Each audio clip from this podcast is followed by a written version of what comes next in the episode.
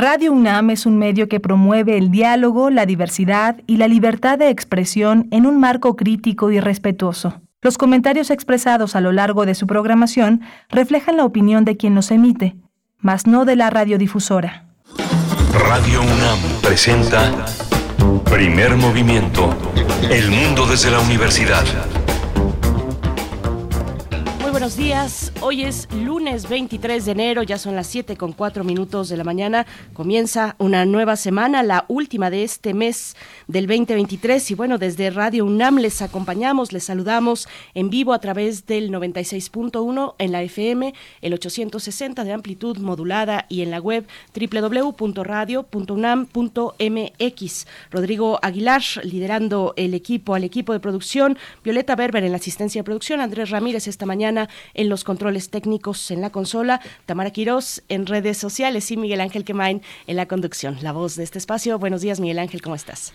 Berenice, buenos días. Ya la última semana de aparentes vacaciones para gran parte de la población universitaria que inicia actividades ya en la colita de enero, que es el próximo lunes, que se inician ya una vez reinscritos ya eh, la segunda etapa de extraordinarios, ya los intersemestrales concluidos.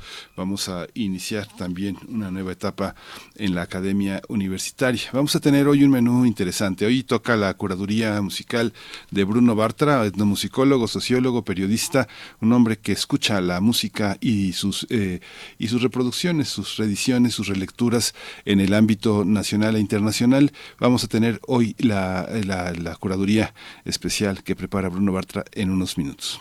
Y tendremos también una conversación para iniciar acerca de la revista Paso de Gato, esta publicación que da cuenta desde hace, pues este año cumple 22 años. La revista Paso, de Gato da cuenta pues de la historia reciente del el teatro y la dramaturgia en nuestro país. Se ha anunciado eh, recientemente que Paso de Gato tendrá ahora un nuevo formato. Es eh, pues difícil sostener una publicación en físico.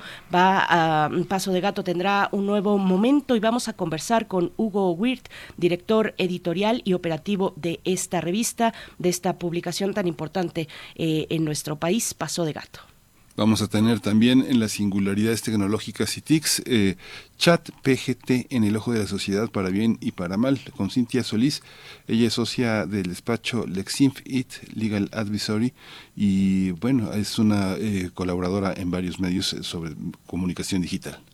También en la nota mm, internacional eh, vamos hacia la segunda hora, tendremos eh, pues un espacio importante para revisar cuestiones internacionales. Empezaremos con la renuncia del presidente de Vietnam, Nguyen Xuan Phuc. Eh, vamos a conversar sobre este sobre esta cuestión con la doctora Priscila Magaña, investigadora postdoctoral en la Facultad de Ciencias Políticas y Sociales de la UNAM, es profesora de la Universidad Iberoamericana Campus Ciudad de México y doctora en Relaciones Internacionales. Vamos a tener su lectura de lo que pasa en Vietnam, eh, presuntos asuntos de corrupción sobre el presidente eh, eh Nguyen Xuan Phuc. Bueno, pues esa parte de la lectura que daremos en temas internacionales. Vamos a tener nuevamente la presencia esta semana de, la doctora Hilda Varela, que nos eh, va a explicar en qué consiste todo este proceso tan doloroso en Malawi y el brote de cólera. La doctora Hilda Varela es eh, doctora en ciencia política por la UNAM, es una de las grandes especialistas del mundo en política contemporánea y historia política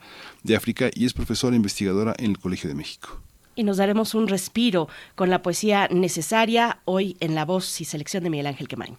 Vamos a tener también eh, la mesa del día, la ley del más rico. Es un informe que ha publicado Oxfam eh, sobre la desigualdad en el mundo. Vamos a conversar con Alejandra Macías, ella es la directora ejecutiva del CIEP. Y tendremos la participación de la doctora Clementina Equigua, como cada lunes en Biosfera en Equilibrio. Nos hablará, nos dará un atisbo a la biodiversidad de México en Cuernavaca. La doctora Clementina Equigua es doctora en Ciencias por la Facultad de Ciencias de la UNAM y divulgadora científica desde el Instituto de Ecología, también de esta casa de estudios, donde lleva a cabo las redes sociales del instituto y la revista digital Oikos, que tienen que revisarla. Está ahí en redes sociales, en el, eh, pues en el amplio espectro de Internet ahí van a encontrar esta propuesta del Instituto de Ecología. Nosotros vamos a ver de qué trata la curaduría musical de esta mañana con Bruno Bartra. Curadores musicales de primer movimiento.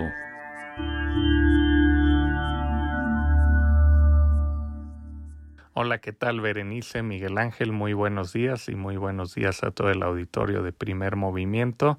Eh, aquí Bruno Bartra con, con una selección musical más eh, para lunes y ahora es a propósito de, de, pues de un doble aniversario, por decirlo así, eh, un aniversario en este mes luctuoso de Julio Aro, quien fuera el, el líder de la agrupación Tapatía El Personal. Él hace 31 años murió en enero del de 1992 y por otro lado se cumplen 35 años del lanzamiento de su álbum debut No me hallo y el único que grabara eh, Julio Aro con, con la banda eh, antes de morir.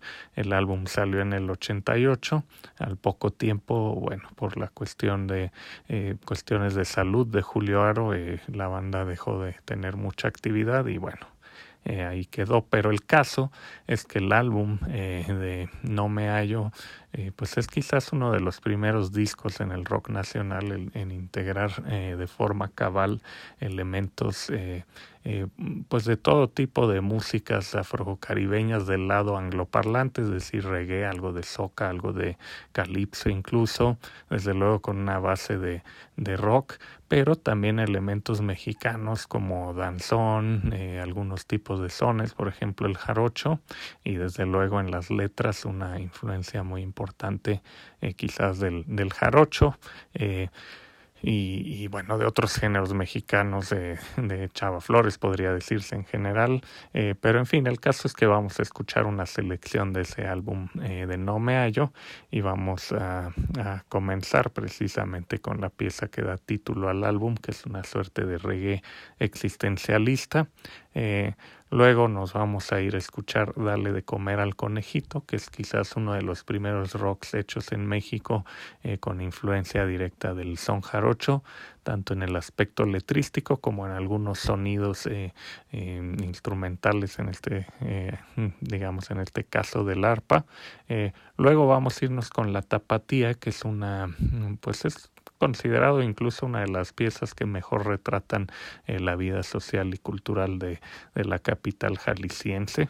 Eh, y luego vamos a escuchar Niño de GCI, que es un poco una crítica a toda esa eh, manera de tratar de ocultar pues cierta ciertas cuestiones naturales ligadas a la sexualidad en los niños y, y, bueno pues desde luego con una letra muy humorística y luego nos vamos a ir con una pieza eh, que, es, que se grabó en vivo, eh, se llama El Muso, pero es un danzón, eh, bueno, con tintes de reggae y demás, pero lleva toda esa estructura formal del danzón, incluso tiene la sección eh, más acelerada al final, que es conocida como mambo, dentro del, eh, de la estructura convencional del danzón.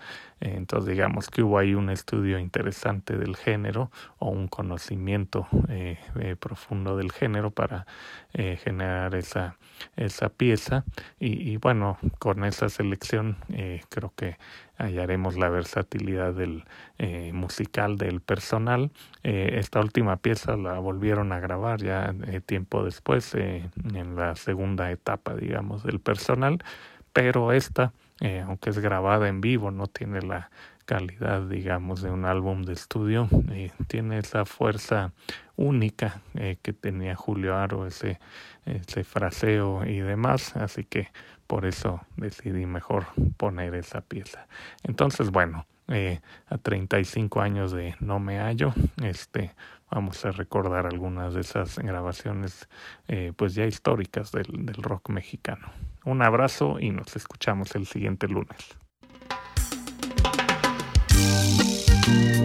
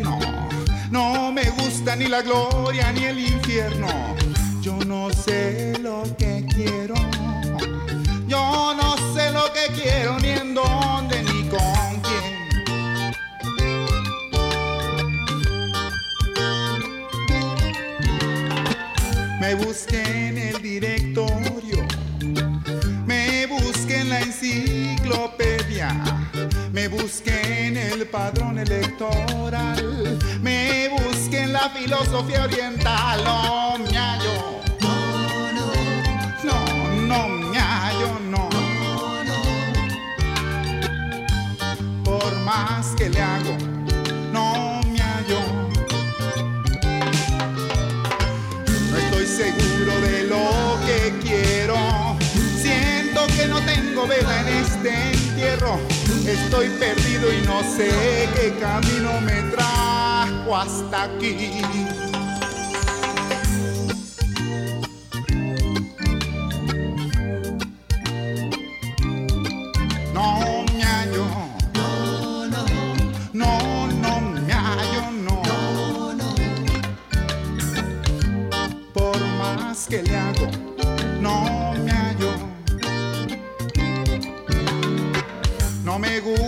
La escuela ni el trabajo. No me gusta ni la lucha ni el fútbol. No voy a misa ni de relajo. No me consuela ni la mota ni las pastas ni el alcohol.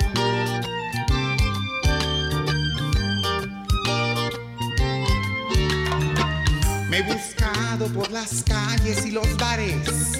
Me he buscado por tugurios y arrabales. Me he buscado por doquiera que yo voy y no me puedo hallar. No me hallo. No, no. No, no me hallo, no.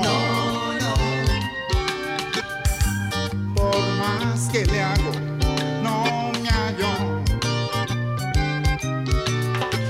No estoy seguro de lo que. Siento que no tengo vela en este entierro. Estoy perdido y no sé qué camino me trajo hasta aquí.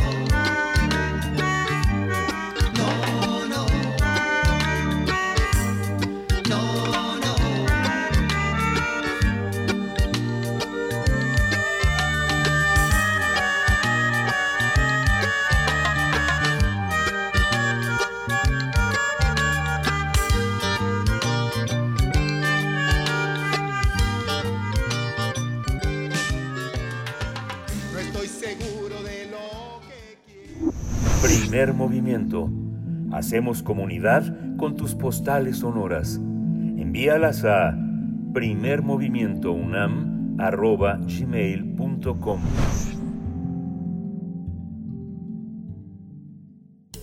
Toma nota y conoce nuestra recomendación literaria.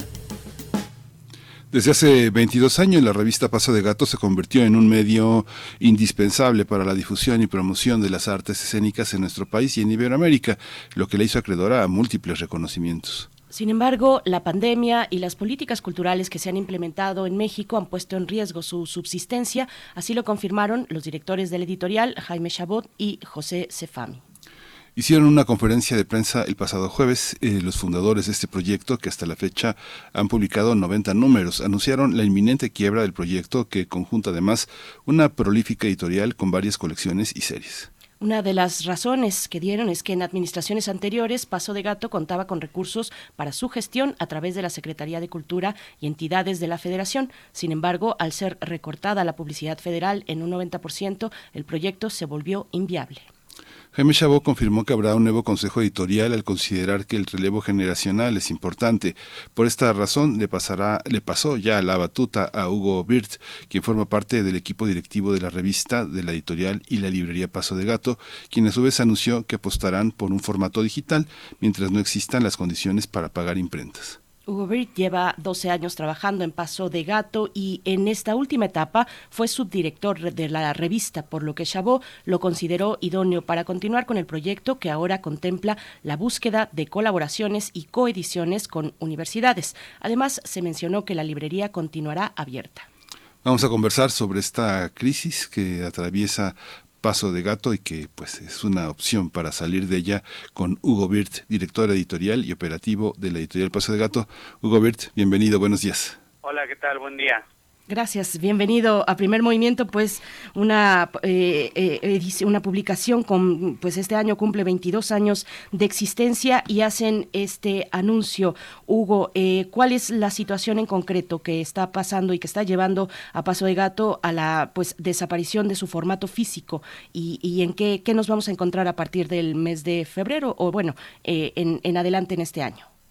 Eh, pues sí, eh, desgraciadamente estamos en, en una fuerte crisis eh, desde, bueno, desde antes de la pandemia eh, con las políticas culturales que se que se implementaron, especialmente eh, esta esta orden de alguna manera de quitarle cualquier tipo de apoyo a los proyectos culturales eh, con iniciativa de la sociedad civil. Entonces, nosotros normalmente teníamos varias posibilidades eh, para subsistir a través de algunos concursos, de, de, por ejemplo, la Comisión de Cultura de la Cámara de Diputados sacaba cada año esta posibilidad de participar en los etiquetados eh, y bueno, eso eso se quitó desde que empezó esta administración eh, estoy de acuerdo en que había mucha corrupción, sí, eh, había muchas eh, instituciones que, pues, obviamente sí eran de la sociedad civil, pero que no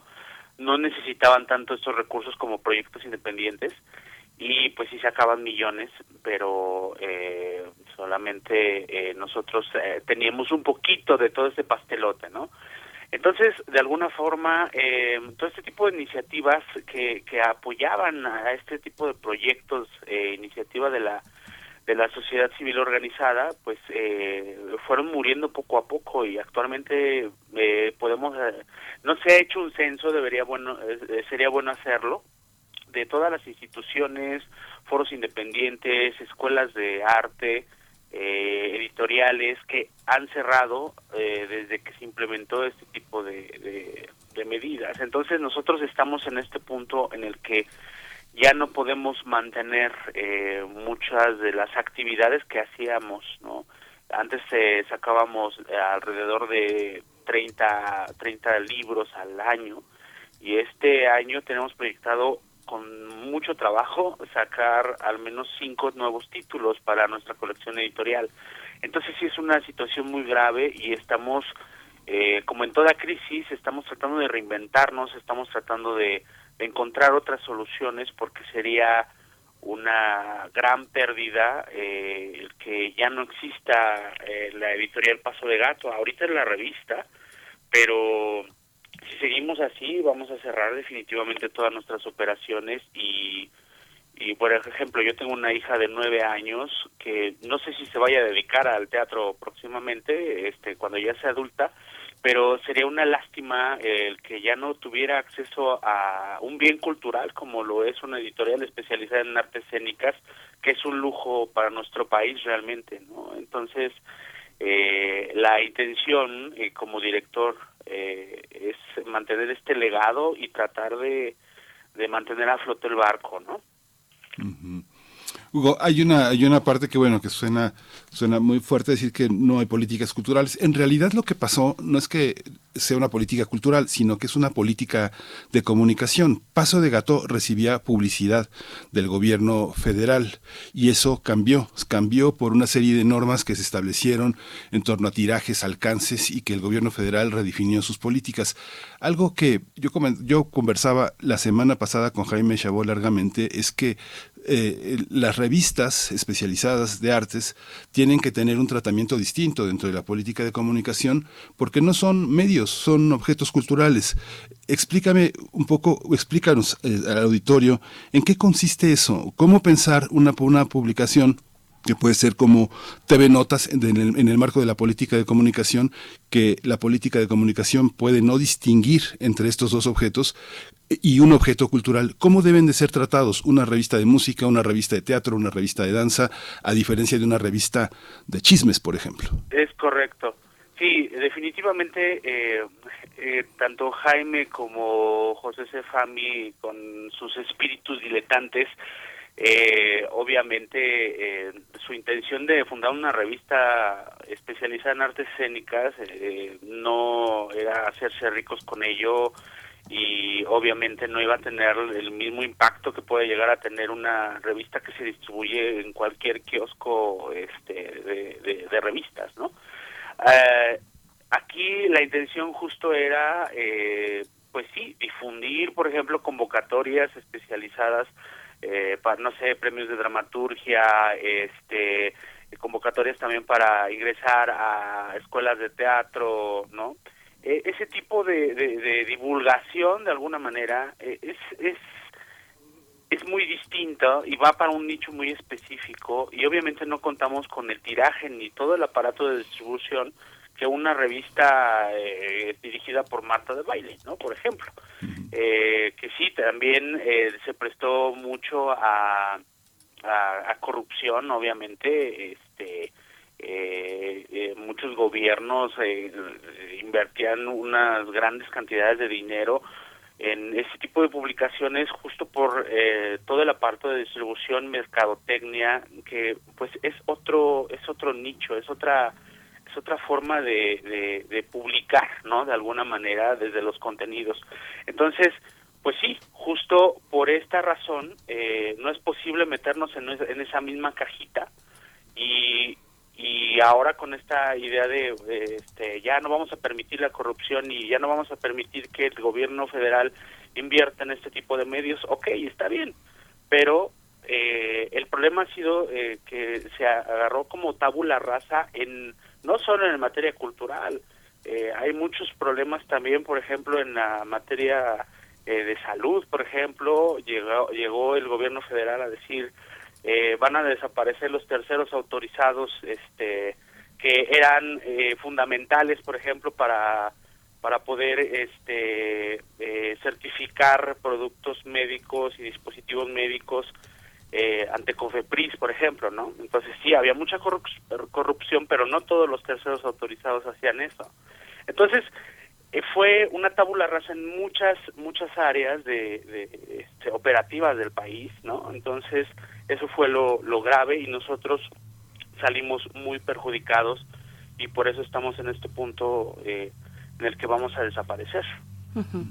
Hugo, eh, sobre los espacios, los puntos, los espacios de venta, eh, háblanos eh, de su papel, qué papel juegan para la difusión de materiales como Paso de Gato, em, que tiene que ver, bueno, para que, el, para que el público conozca la oferta de estos de materiales impresos de teatro, libros, revistas, dramaturgia, pues es importante asomarnos a qué pasa con las librerías, con los kioscos, donde efectivamente estén a la, a la venta. Cuéntanos, háblanos un poco de ese papel.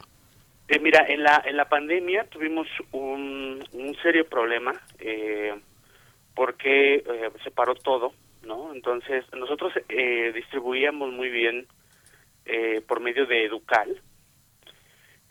a partir de, de, la pandemia, desgraciadamente, uno de los colaboradores de Educal este, murió de COVID y a partir de ese momento se, se, se apagó completamente la comunicación con Educal y eso nos metió también en problemas de distribución, no solo de la revista, sino también de los libros, este y, y está parado, está parado Educal, eh, ya ha sido cerrado completamente el canal de comunicación. en el caso, por ejemplo, de librerías eh, como Gandhi, El Sótano, Porrúa, todo esto, eh, nos piden normalmente muy pocos ejemplares para distribuirlo. Eso es otro también cosa que eh, nos, nos siempre nos ha sorprendido, ¿no? Porque como tampoco somos un, editorial que distribuya libros que la gente busque a destajo, ¿no? Este, eh, normalmente es un 0.99% de los lectores que buscan realmente una, no sé, este, no te nos van a llegar a preguntar Eh, ¿Qué dramaturgo contemporáneo es interesante en estos momentos, no? Normalmente se busca mucho novela, cuento, pero también es esta esta visión de los libreros que pues también es bueno tener en los estantes este este tipo de, de, ofertas, ¿no? Entonces, también en materia de distribución nos las hemos visto muy, muy, muy mal, pero hemos tratado de implementar eh, nuevas estrategias y eso es lo que se va a a producir a partir de, de, mi entrada como director, donde vamos a buscar ya otros tipos de canales este, eh, de distribución ya un poco más de eh, cliente eh, proveedor, ¿no? Entonces, pues sí, desgraciadamente estamos en una situación bastante compleja, muy, muy compleja, pero bueno, vamos a tratar de, de continuar en este aspecto, ¿no? A mí algo que me parece, Hugo, muy, muy sintomático es cómo la, la, el, gremio teatral eh, acude tanto a las personas que escriben de teatro, a las publicaciones especializadas, pero no hay una no hay un cerrar filas en torno a en torno a salvar una publicación no digamos que todo el mundo anda corto todo el mundo vive al día pero hay nichos que se tienen que salvar y eso lo vemos que pasa en Inglaterra en Alemania en Francia en España. Qué pasa con una revista que durante 22 años han pasado tantas generaciones de actores, de directores, de dramaturgos y nadie este hace una hace una vaquita para salvar una publicación para asociarse para formar parte para formar parte de ella. No es un síntoma eso tú cómo lo ves cómo es el gremio cómo cómo es el gremio digamos que el paso de gato ya tiene una versión electrónica y tampoco tampoco jala hay una parte en la que este no hay que ir al puesto sino nada más descargarla ¿Cómo lo explicas como dramaturgo, como parte de la gente de teatro, con tantos años trabajando en Paso de Gato? Pues yo creo que también mucho de eso eh, se tiene la culpa de, desde la misma editorial, creo. Eh, yo eh, también el momento de hacer un ejercicio de autocrítica y ver que, que hemos hecho mal, que se ha hecho mal durante estos años, este, que, que pues la, la comunidad teatral ya no la acoge tanto como cuando empezó, ¿no? Eh, eh, yo me acuerdo que cuando cuando salió buscaba los números, ¿no? Este, esperaba que, que, saliera y la buscaba y la conseguía como fuera. Ahora no, no, ahora es, ah, ya salió el número, número, ¿a poco todavía sigue existiendo, no? Yo creo que tiene mucho que ver con que han cambiado los tiempos, eh, eh, nuestras redes sociales están muertas, por ejemplo, es una de las estrategias que tengo que, que retomar. Eh, y, creo que también la comunidad teatral ya no la ha sentido tan cercana, ya no la hace parte. Siempre ha sido una sensación de que es una revista elitista, es una revista que no abre eh, el diálogo, entonces eso definitivamente tiene que cambiar. Eh, en parte eso y en parte también que pues a veces también como comunidad teatral estamos como ensimismados y tratando de buscar de qué manera levantamos un proyecto, de qué manera eh, buscamos apoyos para estrenar alguna obra o para entrar a algún proyecto bien remunerado, porque sí, también es una realidad que la comunidad teatral ha sido sumamente castigada eh, y que definitivamente está muy, muy concentrada en ver qué proyectos voy a armar, ¿no? Entonces, eso de alguna manera también nos ha desvinculado un poco y, pues al final es de, ah, sí, ahí está Paso de Gato, bueno, eh, qué lástima que ya se va a cerrar, bueno, a lo que sigue, ¿sí me entiendes? Es, pues sí, es un síntoma eh, bastante grave de, de, del pulso de la, de la comunidad teatral, eh, que de por sí eh, somos un poco eh, egoístas de alguna manera, pero también creo que esta parte de la necesidad de buscar eh, cómo sobrevivir, pues es, es evidente, ¿no? Hugo, eh, cuéntanos un poco más sobre el trabajo que realizan en la editorial, también el de la librería, qué va a pasar con la librería, pero sobre todo en el peso que tiene la editorial, un poco de, cómo surgió y qué vendrá en esta nueva etapa. Eh, en la introducción mencionábamos que eh, se buscarán colaboraciones y coediciones, por ejemplo, con universidades. Hugo, ¿qué hay de esto? Pues, em, por ejemplo, en el caso de la revista, em, tenemos ahora sí que garantizado hasta el número que corresponde al trimestre abril-junio, al cuatrimestre abril-junio.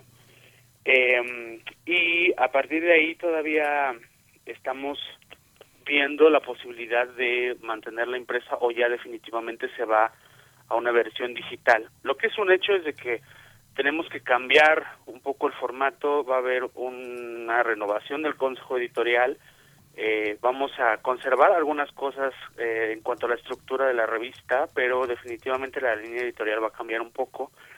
Eh, también vamos a, a complementar los contenidos de las próximas revistas con material audiovisual, ya sea con pequeñas cápsulas, entrevistas, y también vamos a ver la posibilidad de mantener esta cosa híbrida entre impreso y digital si las condiciones lo permiten. En cuanto a la editorial, pues como les decía al inicio de la entrevista, vamos a tenemos el proyecto editorial de 2023 programados cinco títulos y eh, la idea es acercarnos a las instituciones culturales eh, y a las universidades que ya hemos trabajado algunos títulos con la propia Universidad Nacional Autónoma de México y otras universidades de los estados, en las que nosotros eh, hacemos como una propuesta de tipo como hacer la vaquita, ¿no? De distintos, de comprar distintos ejemplares, ¿no? De estas nuevas ediciones y con eso vamos armando el el proyecto para que puedan publicarse estos libros que son fundamentales para seguir eh, contribuyendo en la profesionalización de las artes escénicas. Eh, y aparte eh, abrimos una, un área nueva de servicios editoriales en los que no necesariamente tienen que ser títulos dedicados al teatro, ¿no? Este, ya hemos hecho algunos libros, no sé, de antropología, de sociología, ¿no? Entonces, eh, de, autores que se acercan, que no tienen eh, alguna editorial y quieren sacar su libro de forma independiente, nosotros podemos ofrecer esos servicios desde corrección, eh, maquetado, diseño editorial, hasta ya la propia impresión y gestión de ISBN. Entonces, estamos tratando de diversificarnos porque de otra manera vamos a morir, ¿no? Y la librería se mantendrá abierta, en la medida de que también nos lo permitan este las alianzas con otras editoriales, con editoriales tanto mexicanas como extranjeras, para seguir manteniendo un catálogo eh, bastante eh, rico, ¿no? En, en cuanto a publicaciones de, de artes escénicas, porque es bueno mencionarlo que es una de las de las librerías más importantes en, en Iberoamérica, especializada en artes escénicas. Entonces, eh, sería también una pena que la perdiéramos. Cuéntanos también, Hugo, este, cómo, cuáles son los títulos que, van a ser. Van a ser, van a ser un número para abril dedicado a Víctor Hugo Rascón Banda. Eh, ¿Por qué recuperar a Rascón en este momento y cuáles son las propuestas editoriales? ¿Qué libros van a ser para este año? Pues justo eh, estamos planeando el número de abril-junio. Este número, por ejemplo, de enero-marzo, eh, pues, se dedicó a la figura de Peter Brook, que es fundamental. Entonces hay una combinación entre, eh, pues, la parte anecdótica de trabajar con Brook y también la parte académica, que eso es fundamental también retomarlo en Paso de Gato, que sean artículos que que sirvan para, para la formación. Entonces, eh, más o menos por esa línea se va a ir el número de Rascón Banda, que es una figura fundamental en la dramaturgia mexicana y es fundamental también eh, en lo que es la gestión de los derechos de autor, el, el, la defensa de los derechos de autor. Creo que es una figura fundamental en ese aspecto. Y, eh, y pues sí, la idea es eh, irlo preparando, ¿no? Y en cuanto a los, los proyectos editoriales que vienen este año, pues tenemos una, un abanico bastante amplio de publicaciones. Eh, tenemos un, un libro de Jorge Dubati, se llama mm. Cien preguntas sobre el acontecimiento teatral, mm. eh, que es este teórico argentino, que es eh, una voz bastante potente eh, actualmente. Está también el proyecto de reeditar un libro fundamental para, para el guionismo, que es reescribir el guion cinematográfico de Beatriz Novaro. Eh, otra reimpresión es eh, un, libro muy exitoso que publicamos hace algunos años y que ya está agotado, que se llama Narraturgia, Dramaturgia de Textos Narrativos de José Sánchez Sinisterra, que es un autor eh, fundamental en la, en la dramaturgia española. Y eh, hay una, un proyecto de un libro, una antología, específicamente eh, para con, dramaturgia para adolescentes. Se llama La Edad de la Punzada y tiene varios autores, este, eh, algunos eh, muy jóvenes como Hassan Díaz, Luis Eduardo Allí, Jimena M. Vázquez y también como ya autores consagrados como Luis Santillán, Saulo Enríquez, Antonio Zúñiga y Jaime Chabot, ¿no? Y por último, hay un proyecto que a mí en lo personal me entusiasma mucho, que es el Manual Práctico de Diseño Escenográfico de Xochitl González. Eh, a ella la publicamos hace algunos años también con un, un libro de iluminación, que fue un exitazo, ¿no? este, y ya también está agotado ahora vamos a apostar por eh, este manual muy práctico de diseño escenográfico por esta misma autora que es una gran creadora también. Pues Hugo, eh, muchas gracias. Te, deseamos, por supuesto, la mejor de las suertes en esta nueva etapa que cae en tus manos. Y bueno, es importante apoyar proyectos eh, como Paso de Gato. Eh, yo creo que es más que una revista, es un testimonio de la historia del teatro en México. Y bueno, un arte que es efímero, que se, que, que, se, que se da en el presente, en el momento presente, sobre las tablas, sobre el escenario, y que hay que dar cuenta de ello a través de publicaciones como esta. Gracias, Hugo. Pues estaremos muy pendientes de lo que venga, de lo que, de los alcances eh, de, de, este nuevo momento, pasodegato.com, pueden acercarse ahí y también en redes sociales Hugo, Hugo Birt, director editorial y operativo de la eh, editorial Paso de Gato, muchas gracias. Gracias a ustedes. Gracias. Gracias. Vamos a ir con música rápidamente. La propuesta de Bruno Bartra, que hoy nos da a escuchar al personal, esta banda mexicana, y se trata de Dale de comer al conejito, un clásico. Vamos con ello.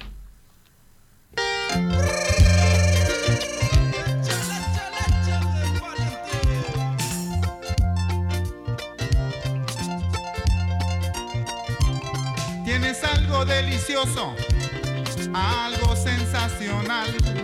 Tu cuerpo es fenomenal y tu cabello fermoso.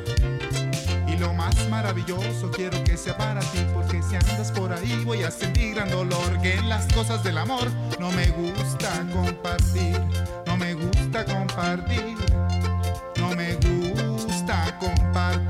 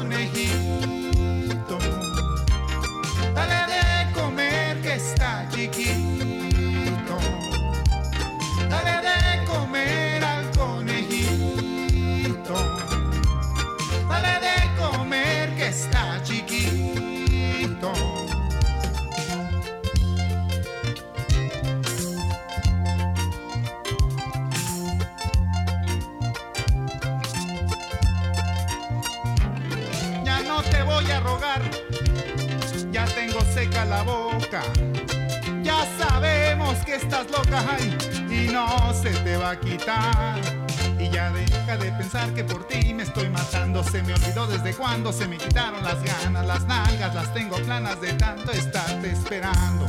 De tanto estarte esperando.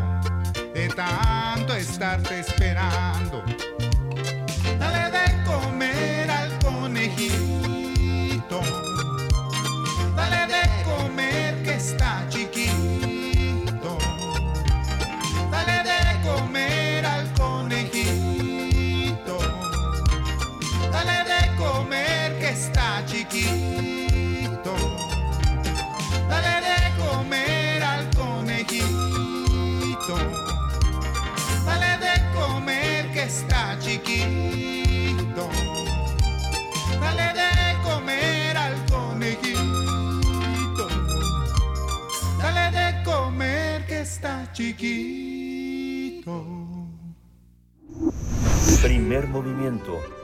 Hacemos comunidad en la sana distancia.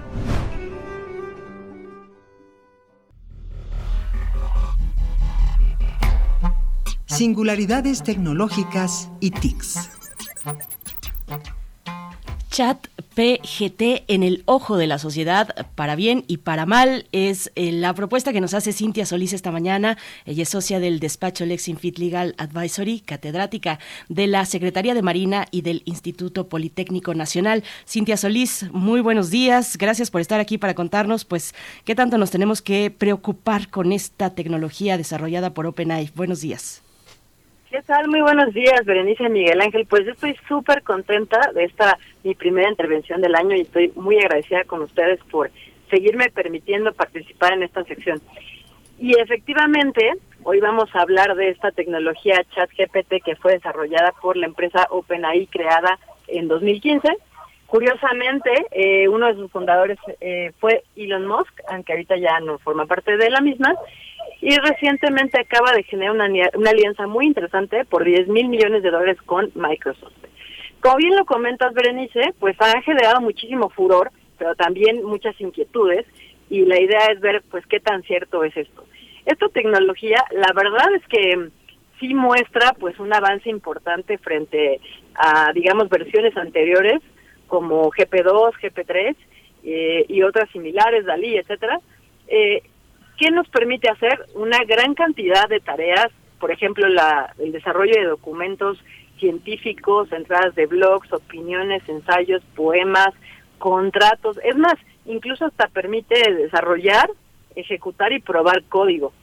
Entonces, pues efectivamente es una herramienta bastante capaz que muestra una evolución muy interesante y además también algo muy importante es que eh, permite también, o sea, esta, recordemos que las tecnologías de inteligencia artificial pues aprenden o se entrenan y eh, en este momento que está abierta, digamos, cualquier persona a los radioescuchas si quieren probarla, pueden utilizarla, únicamente tienen que crear una cuenta y, y la pueden probar. Eh, esta interacción, vamos a decir, lo que está generando masiva, permite también darle feedback y, y entrenar, ¿no? Eh, mejor o mejorar esta tecnología. Entonces, bueno, eh, obviamente como cualquier herramienta, pues es neutra. Eh, así como se está utilizando para funciones o cosas perfectamente lícitas, También por ahí hay algunos ciberdelincuentes que ya han estado utilizándola para generar malware o para suplantar identidades.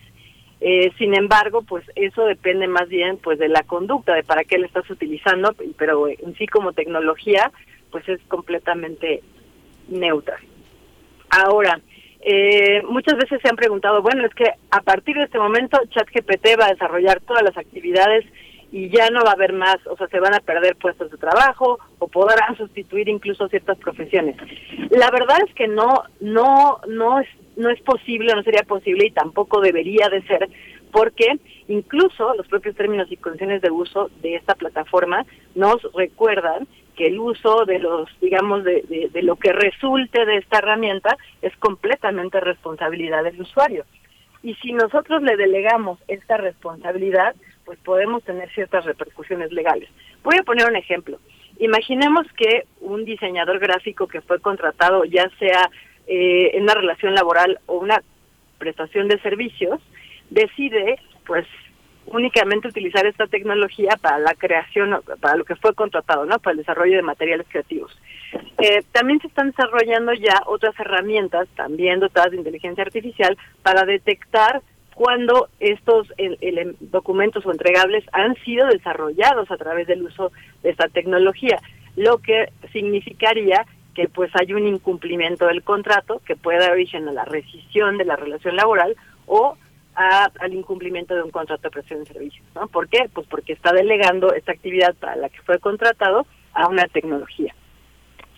También en el ámbito académico, muchas universidades o escuelas algunas han prohibido a sus a sus eh, alumnos utilizar la tecnología y otros simplemente están perfeccionando sus reglamentos y códigos de ética para sancionar el uso de esta tecnología cuando se haga para eh, pues cometer algún fraude académico, ¿no? Entonces, como podemos ver, eh, sí es una muy buena herramienta, pero no sustituye por completo al ser humano y no debe de sustituirlo y esto tendría consecuencias si por ejemplo queremos eh, sustituir a profesionistas, vamos a pensar, ¿no? Un abogado. Oye, ¿sabes qué? Quiero hacer un contrato de arrendamiento, pero son muy caros los abogados, entonces le voy a pedir a ChatGPT que me haga un contrato de arrendamiento. Estas tecnologías no son infalibles y se ha demostrado, hay varios eh, usuarios que a través de videos que hoy en día están disponibles en YouTube, puedes eh, llevar a esta tecnología que tenga algunos sesgos algunos sesgos raciales, de género, etcétera. Entonces, supongamos que el resultado es que este contrato contiene ciertas cláusulas o que son leoninas o que están eh, prohibidas por la legislación nacional o que son discriminatorias, pues quien utilice este contrato y que no es abogado y que no lo revisó, pues va a tener ciertas consecuencias legales al momento de que esto sea llevado ante un juzgado. Entonces, nada más hay que tener mucho cuidado. Por supuesto que es una herramienta maravillosa, eh, pero por un lado no hay que idealizarla y por el otro tampoco hay que tenerle miedo. Eh, va a ser muy útil para, sobre todo para las pymes, para eficientar ciertos procesos, para incorporarla a procesos, por ejemplo, de atención al cliente, de seguimiento a pedidos, etcétera, que no tienen mayor implicación, pero eh, hay que tener siempre como estos este cuidado, ¿no? Con que con, con el hecho de, idealizarla. Y por último, me gustaría cerrar con esta reflexión. Eh, algunas universidades y, e instituciones este, han desarrollado estudios para medir qué tanto ha crecido la inteligencia humana en los últimos años. Y sorprendentemente, resulta que el humano ha estado dejando de crecer, digamos, sus capacidades cognitivas, incluso ha perdido algunas, por lo que interesante, por lo que el postulado sería qué interesante es pensar en que quizás pronto la tecnología llegue a superar las capacidades intelectuales del humano, ya que nosotros pues hemos dejado de entrenar estas capacidades cognitivas. ¿Cómo ven?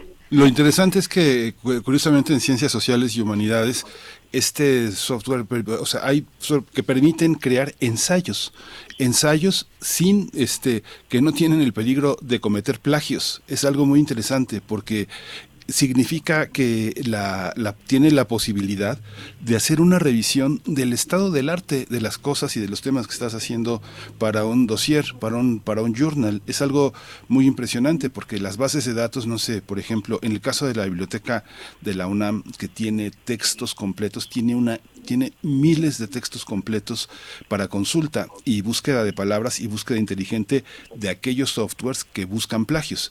Pero aquí no se buscan plagios, sino se busca crear un, un, ensayo sobre un tema muy específico y mientras más específica sea tu demanda para que se haga ese ensayo, más claro y más, eh, más, más rápida es la búsqueda. Es muy impresionante porque bueno, se han, se han evaluado esos ensayos y son, pues son de 10. Es algo muy increíble, ¿no? Exacto, pero fíjate nada más, aquí por ejemplo, si ese ensayo tuviera como finalidad evaluar ciertas actitudes académicas, quien lo presente pues estaría haciendo un fraude académico, porque realmente pues quien está haciendo ese trabajo de análisis y demás, pues es esta tecnología y no esa persona. Ahora, también esto se ha visto impactado en, en las tecnologías de SEO, por ejemplo, se han creado muchas entradas, como tú lo comentas, increíbles para ciertos blogs y resulta que han estado deshabilitando esas entradas. Por ejemplo, normalmente cuando tú creas una entrada de blog y le aplicas SEO, en las búsquedas va a estar bien rankeado tu artículo. Bueno, pues ahora eh, las herramientas de SEO que han detectado que estas entradas se han desarrollado por inteligencia artificial ya las bajan de categoría. ¿Por qué? Pues porque no fueron creadas por un humano. Cintia, bueno, entonces estamos en el entendido de que es una herramienta de inteligencia artificial eh, que, es, que, es en realidad un modelo de procesamiento del lenguaje, el más grande que hemos tenido hasta el momento, eh, por lo que entiendo. ¿Y qué, consejo le darías a las y los docentes que nos están escuchando, que no tienen tal vez en la mira una tecnología como esta? Eh, ¿qué, usos escolares y académicos puede tener esta, esta herramienta? Híjole, yo creo que los docentes estamos eh, en una en, un momento de la vida en que, que, probablemente tengamos que recurrir a otros métodos de evaluación más, eh, digamos, prácticos, en los cuales podamos constatar ¿no? las capacidades de los alumnos, por ejemplo, el desarrollo o la exposición de un caso práctico, exámenes orales, etcétera, eh, porque porque va a ser muy difícil, o sea, como ya lo comentó Miguel Ángel, estos ensayos que incluso incluyen citas a pie de página, este y, comentarios, etcétera, son son casi perfectos. Entonces, para un docente que no cuente con una tecnología que pueda evaluar esto, va a ser casi imposible determinar si ese ensayo fue desarrollado por el alumno o por esta tecnología. Entonces, yo creo que es un reto importante para las para la academia el, desarrollar otro tipo de herramientas o estrategias que permitan evaluar eh, las capacidades de, los alumnos más allá de, un documento o un desarrollo de este tipo de documentos. Pues muchas gracias, Cintia, eh, por dar cuenta de, lo que pasa en la tecnología, de los alcances de una herramienta como esta. Eh, decías, nos, eh, pues nos estamos haciendo más tontos, o al menos así lo da cuenta y así titula un reportaje de Deutsche Welle, de DW, que, da cuenta de varias investigaciones científicas serias que precisamente están bajo esta investigación con esa sospecha. Nos estamos haciendo más tontos. ¿Cuál es el papel también de la inteligencia artificial? Cintia Solís, te agradecemos, te deseamos lo mejor en este año que inicia y nos encontramos pronto contigo. Igualmente, un abrazote a todos. Gracias, Cintia. Feliz año. Buenos días. Pues ya, ya este, nos despedimos de esta primera hora. Vamos a tener en la, en la, en la siguiente hora una, un menú también muy interesante. Vamos a tener esta situación de hambruna en Malawi con la doctora Hilda Varela y vamos a tener también esta visión que tenemos sobre la renuncia del presidente de Vietnam, Nguyen Xuan Phuc, con la doctora Priscila Magaña. No se vaya, quédese, quédese entre nosotros. Así es, vamos a ir, vamos a ir al corte y estamos leyendo sus comentarios también. Cuéntenos, ustedes han escuchado sobre esta tecnología, Chat GPT, la han escuchado, cómo, cómo se han acercado a ella. Pues cuéntenos en redes sociales. Eh, por acá rápidamente, Huehuetlacatl dice, estoy fascinada con Chat, Chat GPT, concuerdo que es una herramienta maravillosa, pero cuidado, es una herramienta, no una mente maestra. Yo sí le permitiría a mis alumnos su uso, sí y solo si expresan eh, qué es que se usó la inteligencia artificial. Yo apenas la estoy explorando. Pues cuéntanos un poco más de tus hallazgos, Jorge Leiva, eh, que nos escribe en redes sociales. Y nosotros vamos a ir al corte ya, 7 con 59 minutos. Volvemos a primer movimiento. Síguenos en redes sociales. Encuéntranos en Facebook como Primer Movimiento y en Twitter como arroba PMovimiento. Hagamos comunidad.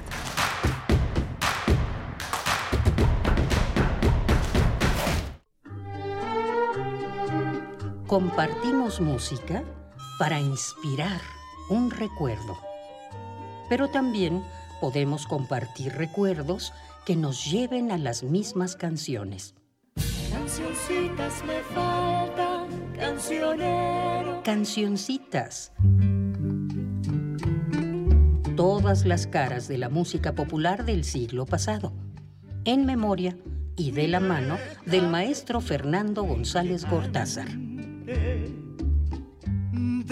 Escucha la tercera temporada de este clásico de Radio UNAM todos los lunes a las 17 horas por el 96.1 de frecuencia modulada o la serie completa de lunes a viernes a las 18 horas por el 860 de amplitud modulada. Radio UNAM. Experiencia sonora.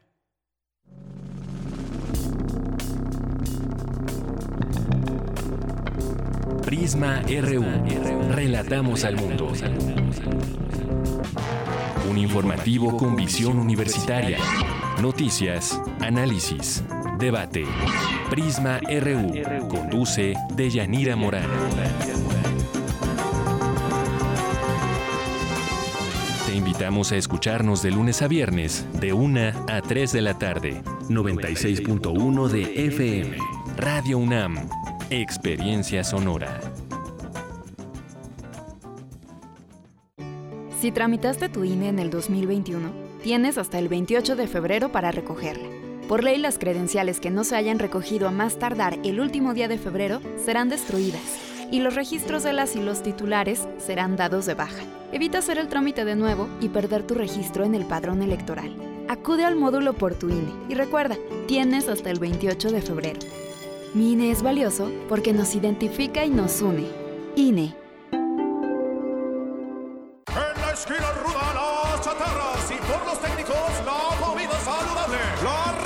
Comete una falta por exceso de sodio. El brócoli resiste por sus habilidades contra el cáncer. La dona enreda sus grasas saturadas contra las cuerdas y el pescado vence con sus proteínas y fósforo bueno para la cabeza y el cuerpo. Las papas fritas que incrementan la obesidad y la diabetes son vencidas por el maíz rico en vitaminas y nutrientes. Gana los alimentos saludables. Identifica los productos rudos por los sellos. Elige alimentos saludables. Secretaría de Gobernación. Gobierno de México. Un mundo raro. Posverdad, voz pandemia y voz patriarcado. Una producción de Radio UNAM y la Unidad de Investigaciones Periodísticas de Cultura UNAM. Lunes, 12 del día. 96.1 FM. Experiencia sonora. Contar historias. Contarlas desde la voz cantante, desde la voz contante, desde la voz constante. Homenajear a la palabra, hacer la música, improvisar cantando este contar de historias. Hacer jazz, platicarlo, decir la realidad, mirarla desde la cartografía emocional del arte. Sostener todo el discurso relajado y firme en la compleja sencillez de un contrabajo, que es la otra voz cantante, la otra voz contante, constante. A ese contar historias desde la música, queremos invitarte porque Kim Sambik y Nicolás Caloya han venido desde Montreal a Radio UNAM. Este jueves 26 de enero a las 8.30 de la noche te esperamos en la sala Julián Carrillo, Adolfo Prieto 133, Colonia del Valle, cerca del Metrobús Amores. La entrada es libre. Radio UNAM, Experiencia Sonora.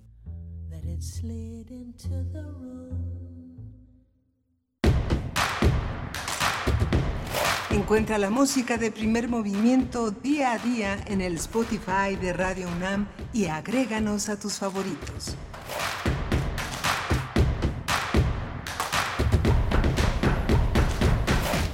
Hola, buenos días. Ya son las 8 de la mañana con 4 minutos. Estamos aquí en primer movimiento en Adolfo Prieto 133, enlazados eh, con la radio Nicolaita. Radio NAM y Radio Nicolaita hacen una sinergia para estar juntos de 8 a 9 de la mañana de lunes a viernes. Estamos en esta edición. eh, Andrés Ramírez eh, en el control de la cabina, Rodrigo Aguilar en la producción ejecutiva, Violeta Berber en la asistencia de producción, mi compañera Berenice Camacho al frente de la conducción. Querida Berenice, buenos días. Un gusto, Miguel Ángel, estar contigo en los micrófonos, en la conducción de este espacio, primer movimiento. También un saludo por mi parte a Radio Nicolaita. Buenos días, saludos, Morelia. Y bueno, en esta mañana, muy interesante, cerramos con esta cuestión eh, en la hora anterior eh, del chat GTP, GPT, chat GPT es eh, la manera en la que se, bueno, se llama de esa manera este modelo de procesamiento del lenguaje, el más grande hasta la fecha, un modelo que es desarrollado por inteligencia artificial que depende pues del uso que eh, los usuarios le den eh, y bueno, pues que ha traído en tantas esferas de la vida mm, una pues discusiones importantes, también desafíos, desafíos en el caso de la vida académica, por supuesto, ya lo comentábamos con Cintia Solís y nos dice por acá refrancito, dice buen día, con atención al tema, estaba leyendo un artículo sobre eh, inteligencia artificial la semana pasada y antes sobre el descenso de la capacidad intelectual humana. Pienso que derivado de la pérdida de complejidad del lenguaje y para ejemplo, dice refrancito, el reggaetón como el género más popular del mundo, refrancito, bueno, pues como siempre sus comentarios son bienvenidos. Bueno, pues yo no sé si sea el reggaetón, hay una serie de elementos ahí, eh, les repito que eh, recientemente, hace unos cinco o seis días, yo creo, eh, la DW, Deutsche Welle, sacaba un reportaje, un amplio reportaje sobre algunas de las pistas, de los motivos que, y de las investigaciones que se están llevando a cabo para desentrañar ese, este momento, este momento por el que atraviesa la humanidad, si somos más tontos ahora que antes. Y bueno, ahí es por supuesto una cuestión multifactorial que no se puede definir solamente con, con un elemento, con el uso de las tecnologías, por ejemplo, en nuestra vida para hacerla más cómoda, pero bueno, vale la pena acercarse. Por el momento, gracias, Refrancito, y a todos ustedes que están escuchando y que están además comentando. Dice, y continúa también Jorge Leiva, dice, hay muchísimas aplicaciones del chat GPT que permite dialogar con la inteligencia artificial, desarrollar páginas web, crear ilustraciones, contenidos digitales, modificar fotografías, programación y un gran etcétera. Como lo expresó Cintia Solís, es una máquina neutra que hay que entrenar. Gracias, Jorge Leiva. ¿Cómo ves, Miguel Ángel? Sí, lo que pasa es que eh, los artículos que son resultado, eh, bueno, en las áreas que yo he, po- he podido leer la elaboración de estos trabajos, son eh, ensayos sin ningún sentido del humor, este, sin ninguna imaginación y con una capacidad metafórica cero. ¿no? Son textos fundamentalmente argumentativos, descriptivos, que recogen referencias, pero que eh, nada tiene que ver con eso. Claro, hay muchos artículos que la comunidad académica y la comunidad científica hace de la misma manera, Berenice, sin imaginación, sin humor y que solamente son descriptivos, como las máquinas. Las máquinas son un espejo de muchas de las personas que las hacen, que son cuadradas como ellas. Pero hay una parte de imaginación, de humor, de, una gran, de un gran mundo referencial que es muy rico y que es inimitable. Los científicos, eh, los grandes maestros eh, de las grandes universidades este, tienen esa característica. Los artículos suelen ser muy libres, eh, tienen, responden a los, a los cánones de, de la metodología, de la referencialidad, pero tienen imaginación, tienen humor, tienen subjetividad, tienen experiencia personal y eso yo creo que no, no va a pasar de moda. Mientras sigamos estados, mientras estemos hechos de carne y huesos, no creo que pase. Pues sí, el humor, el humor como un rasgo de la inteligencia, difícil de medir también, y hablas de las máquinas, me quedé pensando, máquinas con humor, bueno, en lo simbólico sí, al menos eh, como ironía, seguramente sí, hay mucha ironía detrás de las máquinas que sustituyen los trabajos humanos. Bueno, pues cuéntenos ustedes, cuéntenos eh, qué les parece este tipo de tecnologías, mientras tanto, pues la academia pues va haciendo esfuerzos y va notando cada vez más el tamaño del desafío frente a las nuevas tecnologías que tienen que ver de alguna manera con, eh, con el desarrollo de, de conocimientos. Bueno, pues nosotros vamos a tener en esta mañana, en nuestra nota del día, vamos a conversar sobre la renuncia. La renuncia era un rumor, una renuncia anunciada del presidente de Vietnam. Vamos a tratar el tema con la doctora Priscila Magaña, investigadora postdoctoral de la Facultad de Ciencias Políticas y Sociales eh, de la UNAM y es profesora de la Universidad Iberoamericana Campus Ciudad de México. Sí, vamos a tener también la eh, Malawi y el brote de cólera con la doctora Hilda Varela, doctora en ciencia política por la UNAM, especialista en política contemporánea e historia política de África. Vamos entonces con ello. Sus comentarios en redes sociales, háganlos llegar, cuéntenos qué piensan de estas tecnologías. Vamos ya con nuestra nota del día. Primer movimiento. Hacemos comunidad con tus postales sonoras. Envíalas a primermovimientounam arroba gmail.com.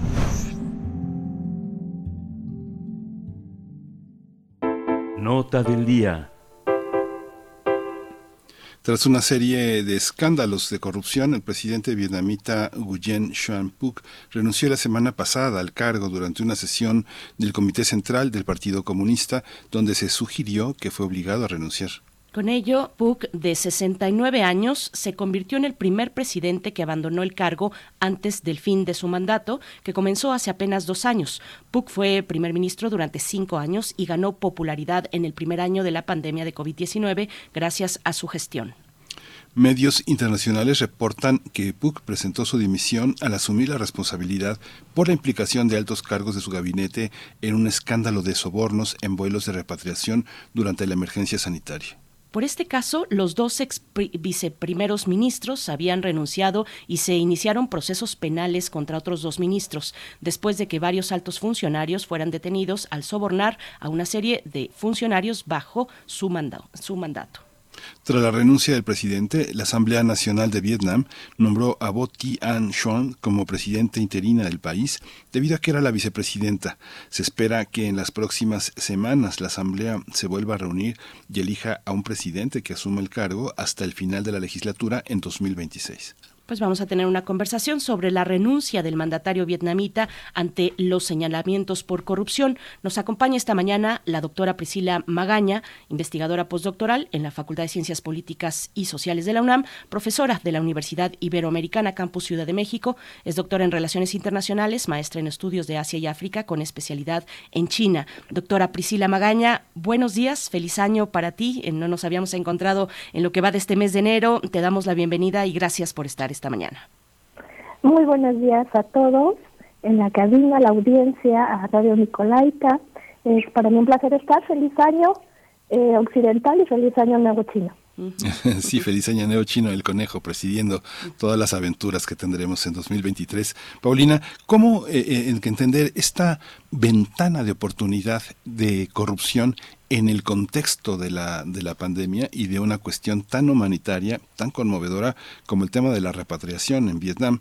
¿Cómo, cómo entender esta situación? ¿Qué significa social y culturalmente este, esta, esta ofensa a la sociedad vietnamita y cómo, cómo se traduce políticamente el significado? Doctora Priscila.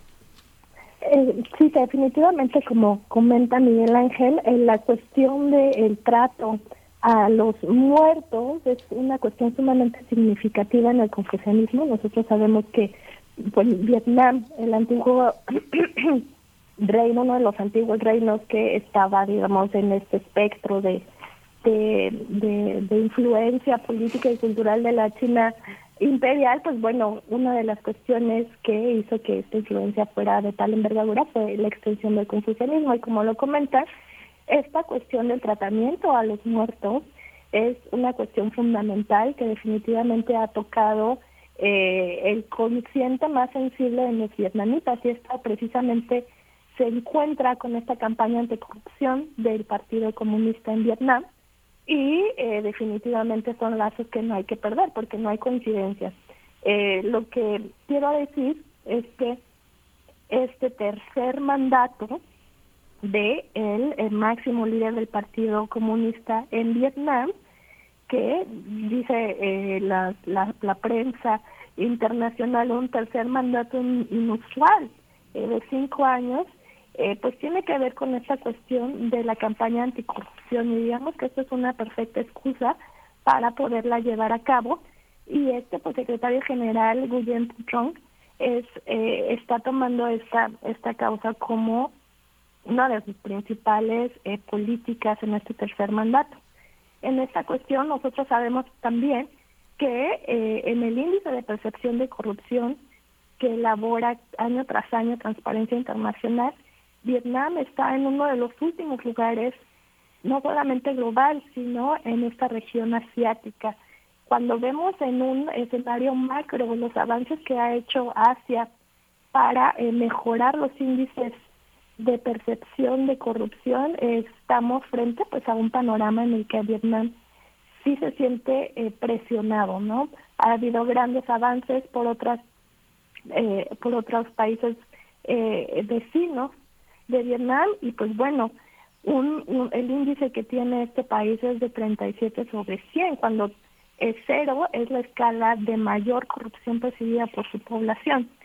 Luego entonces vemos que hay una eh, perfecta eh, conjunción de elementos para que esta campaña anticorrupción pues esté justificada frente a la población local. Y como este ejemplo lo hemos visto en campañas anticorrupción en otras partes de Asia, el claro ejemplo es en las campañas anticorrupción de Xi Jinping de hace unos tres años para acá.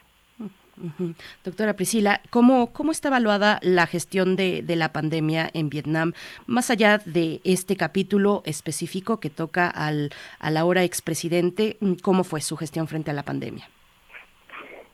Hasta ahora había sido muy bien percibida por los vietnamitas la gestión del ahora ex primer ministro Nguyen Xuan Phuc y veamos el principal referente cuando los especialistas analizan el desempeño de los mandatarios durante la pandemia, que es, pues bueno, el índice del Producto Interno Bruto. En 2018, de 2018 a 2021, Vietnam experimentó un incremento de su Producto Interno Bruto. Esta es una cuestión eh, sumamente importante en 2018 de 310 mil millones de dólares. Sabemos en 2019 el super primer año de la pandemia. Y la cuestión es que a 2021 dejó de, perdón, continuó creciendo y en 2021 Vietnam tenía una cifra de 366,1 mil millones de dólares de Producto Interno Bruto. Siempre nosotros consideramos como el gran campeón de eh, la economía internacional durante estos primeros dos años más álgidos de la pandemia a China, pero veamos lo que pasó con Vietnam. En ese sentido, eh, pues bueno, había sido eh, económicamente positiva la percepción del desempeño de William Shampoo.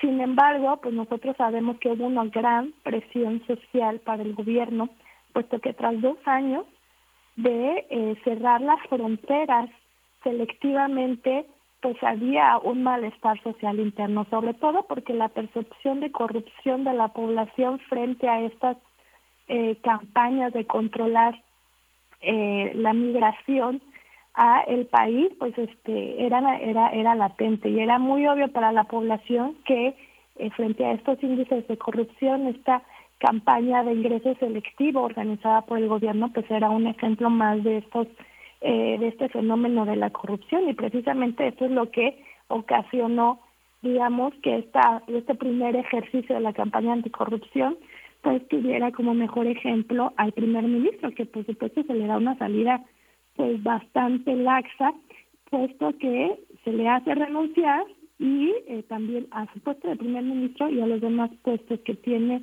tan importantes en el Partido Comunista de Vietnam.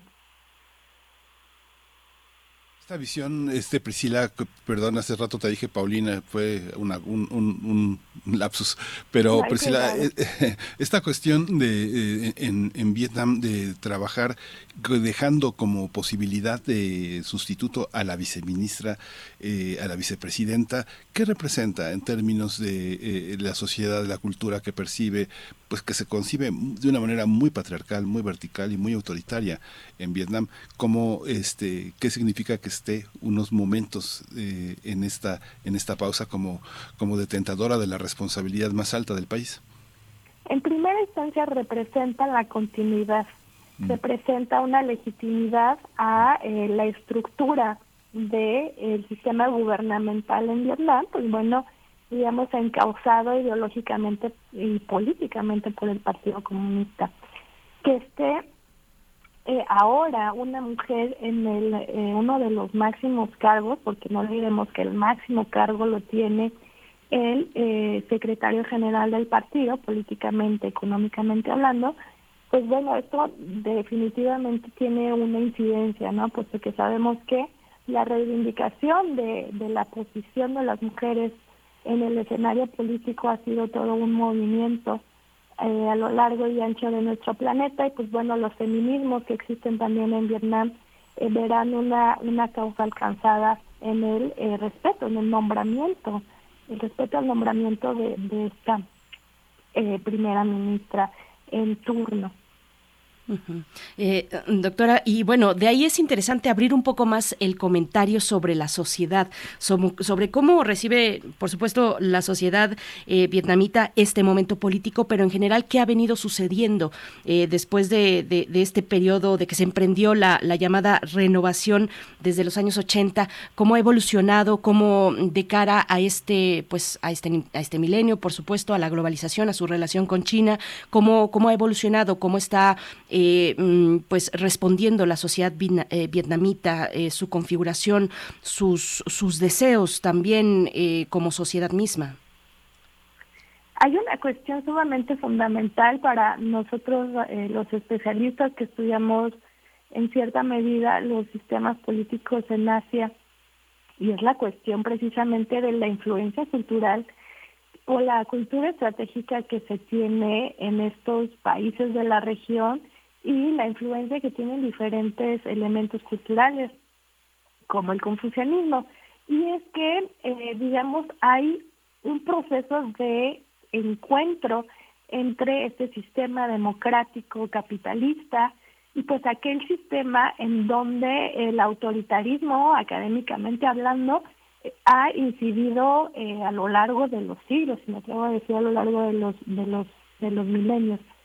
Y es que nosotros eh, en una democracia no podemos entender, o en un eh, sistema, eh, me refiero como el de México, en un sistema de, en un sistema republicano donde hay un Congreso de la Unión, donde, etcétera, etcétera, pues bueno, la existencia de un eje aún mayor, una institución política muchísimo más influyente como el Partido Comunista en el caso de Vietnam y de muchos países de la región es sumamente importante puesto que hay ahora un movimiento pro-democrático en Vietnam y desde hace ya varios años que reclama precisamente mayor respeto a las libertades individuales de estos sistemas democráticos, que también eh, conviven con este sistema autoritario en donde es una institución política, en este caso el Partido Comunista, el que al fin y al cabo termina decidiendo sobre cuestiones en las que un sistema democrático se decide en un, en un parlamento o en un congreso de la Unión, en el caso de México. Entonces hay tensiones y ha habido tensiones que han llevado a expresiones de manifestaciones en las en las principales ciudades como Hanoi. Recordemos hace un poco antes de la pandemia cómo se llevaban a cabo manifestaciones con estos elementos eh, de las TIC, con móviles en donde se eh, plasmaba la palabra eh, democracia en las plazas principales de Hanoi y es precisamente este deseo de la población pues de reivindicar esos derechos civiles de un sistema eh, democrático. Y recordemos pues este este índice de percepción de la corrupción 37 sobre 100 cuando esto implica que hay un alto nivel de, de corrupción que es percibida por la población. Entonces sí sí hay tensiones y eh, Vietnam lo sabe. Por eso es que esta campaña eh, anticorrupción, pues bueno, es una de las medidas que, que a mi parecer está tomando en cuenta eh, el partido. en expresión máxima, digamos, de un sistema autoritarismo. Vuelvo a repetir, según el término académico de la palabra. Y esto que comenta Priscila, el tema de las mujeres, ¿cómo, cómo eh, explicar la, la, a la mujer vietnamita de hoy? Cómo, cómo llega, cómo llega en un proceso social a establecerse, a establecerse organizaciones importantes feministas y que tienen un impacto, pues, eh, tanto en India como en Europa. Como hemos visto alrededor del mundo en los últimos años, la reivindicación de los derechos culturales, sociales y políticos de las mujeres pues están teniendo un, un mayor repunte, pero siguen siendo procesos y seguirán siendo procesos. La cuestión de estas presencias eh, de las figuras femeninas en los sistemas políticos muchas veces recaen también en esta cuestión de los de los porcentajes, ¿no? El caso de la ahora primer ministra, pues sí es representativo, puesto que es una mujer que ha, eh, se ha colado desde hace mucho tiempo en el, sistema del Partido Comunista de Vietnam, que sigue siendo un, eh, una institución eh, patriarcal, una, una institución en donde son los varones los que representan eh, los mayores, el mayor número de, escaños dentro del partido. Y recordemos que la máxima cúpula, perdón, el Comité Central sigue estando y seguirá estando eh, lleno de eh, escaños eh, masculinos, ¿no? Lo que pasaba, por ejemplo, en el Partido Comunista de China, en donde había presencia, no en el Politburo, sino en el Comité Central de una mujer, vemos que en este cambio político simple y sencillamente se, se descartó. Entonces son comunidades eh, confucianas en donde aún queda una gran, gran, gran eh, eh, deuda con las mujeres que, pues bueno, está seguramente, eh, lo tienen muy en mente los, los movimientos feministas, no nada más en Vietnam, sino en toda la región. Doctora, bueno, pues, eh, ¿qué, se espera que viene en el panorama? Sobre todo, ¿qué se espera eh, de este proceso por la vía judicial con esta campaña anticorrupción? ¿Qué esperar para el expresidente eh, Puc? ¿Qué, esperar también para otros funcionarios que han sido señalados igualmente por corrupción? Lo que es de esperarse es que eh, esta, este ejercicio, este primer ejercicio en los últimos meses, pues sea un ejemplo para eh, los funcionarios del sistema, para los miembros del Partido Comunista Vietnamita. Y eh, en específico para el ex primer ministro, pues bueno, así como se ha dado a conocer en el comunicado oficial, pues esta figura política, digamos, se queda blindada, puesto que si se le hace renunciar, se eh, comunica que este personaje se jubila no obstante, en el mismo comunicado también se dice cuáles son los funcionarios a los que se le dará este seguimiento judicial. Eh, recordemos que no son los primeros en esta campaña anticorrupción, ya han eh, ya habían sido eh, objeto del foco del Partido Comunista otros dos ex ministros. Incluso también este, recordemos que el gran peso que tenía el exalcalde de Hanoi, que también ha sido señalado por el Partido Comunista, pues es el mejor ejemplo de, eh, de esta pulga, ¿no? Entonces esperemos que haya más expresiones eh, de eh, señalamientos por parte del partido y pues bueno, que sea, digamos, también el primer ejemplo del pilar que tiene el secretario general William Putrong en este tercer periodo que está ejerciendo.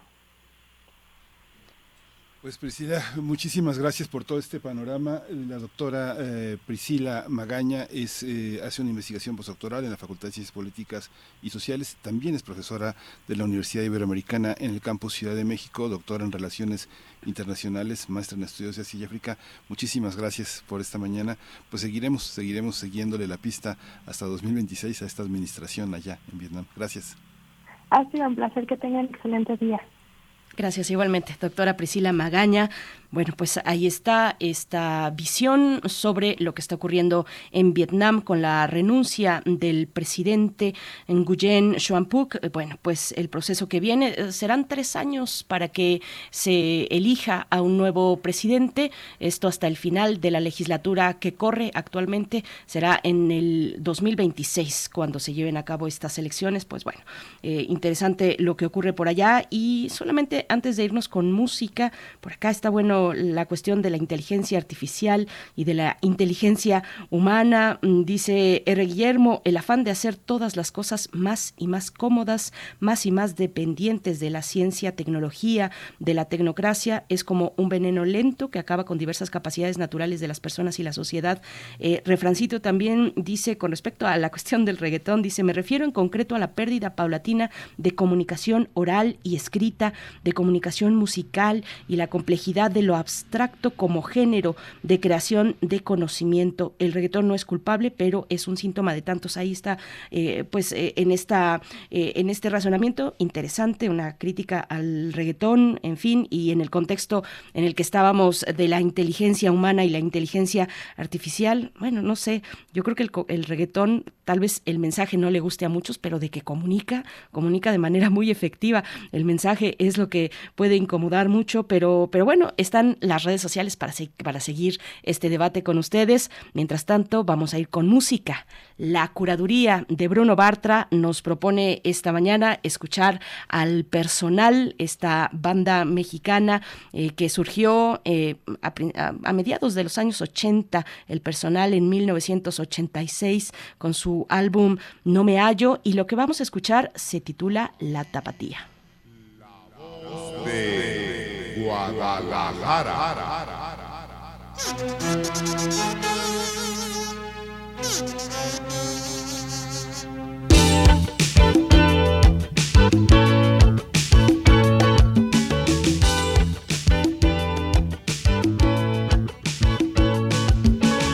En Guadalajara fue, en Guadalajara fue donde yo me enamoré, donde yo me enamoré.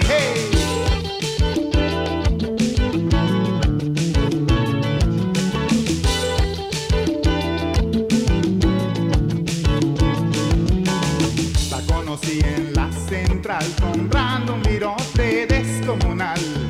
Por la calzada yo me fui siguiendo sus pasos, me perdí. En San Juan de Dios la encontré y en el mercado me la ligué.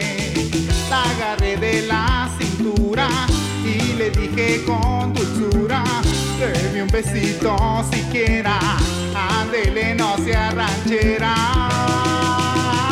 no sea ranchera.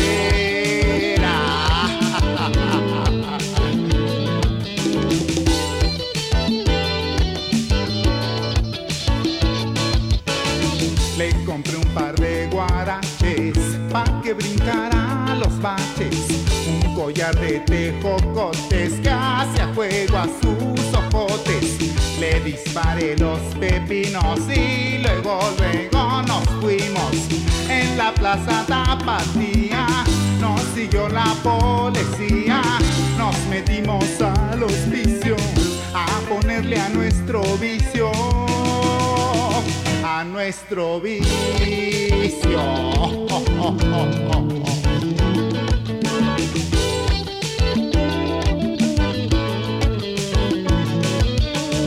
Nos subimos al parvial, visitamos catedral, la paseé por todo el centro, nos clavamos muy adentro. Vimos bicis, vimos motos y en la calle muchos fotos. Juárez, rumbo al cine variedades. Nos dimos un toquecito y se le abrió el apetito. El apetito.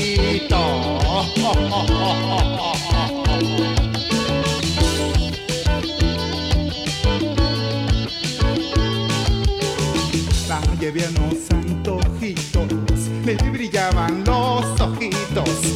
Comió cuatro tostadas, ocho sopes, un pozole, tres tamales con atole y diez estrellitas heladas. Allí fue donde me dijo, ¿sabes qué quisiera, mijo? Que antes de que yo me vaya, cómprame una jerica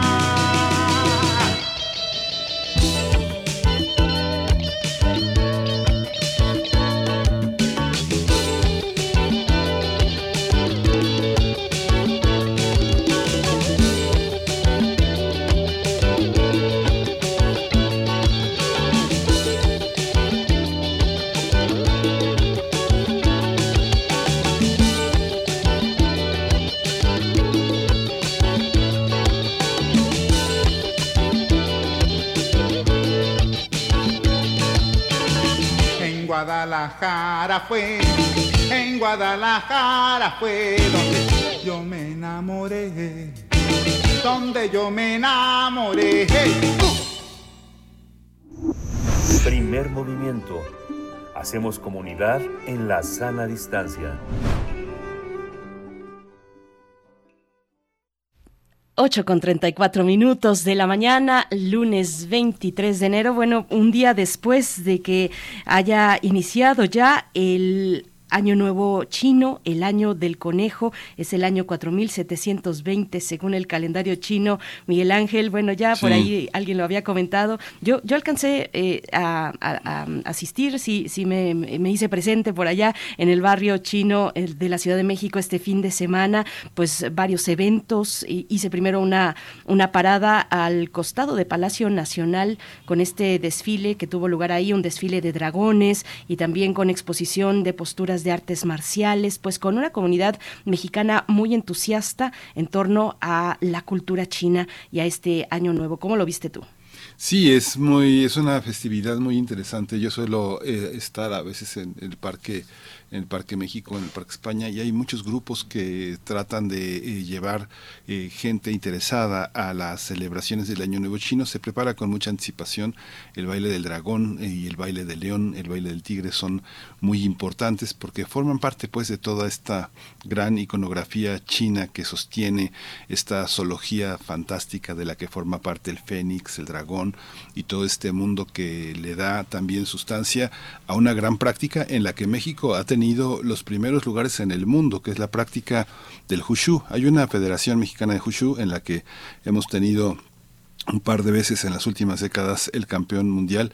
Imagínate en torno a los millones de chinos que practican el arte del Hushu, que un mexicano sea este campeón mundial, pensando en la enorme trayectoria que hay en Londres, en Berlín, en San Francisco, que están los grandes másters que han emigrado y que han fundado sus escuelas. La escuela más fuerte de Occidente tal vez sea la de Moyat en San Francisco y verlos, verlos, eh, la, también el, gran intercambio que cada vez más aparece de monjes que vienen a dar cursos, meditación, es algo muy impresionante. Antes era una calle, ¿no? Era una calle importante de restauranteros, ahora es toda una cultura también con una gran penetración. La cultura médica china tiene un gran arraigo, es una, cul- una medicina que no es alópata, que es muy, eh, es muy económica, de una gran integralidad. China tiene, tiene una, en su horizonte más profundo, tiene una gran, una gran arraigo en México. ¿no? Sí, sí, la influencia de China en México y en otras y en otras ciudades. Hablabas de San Francisco, también está Vancouver. Bueno, Vancouver pareciera un caso aparte porque la comunidad asiática, no solamente china, sino asiática, en Vancouver es muy numerosa, es muy importante. eh, también en Nueva York, entiendo que esas tres ciudades, Vancouver, San Francisco y Nueva York, son las que guardan, las que tienen la, la las comunidades chinas más importantes, más grandes del mundo, después propiamente de China, por supuesto.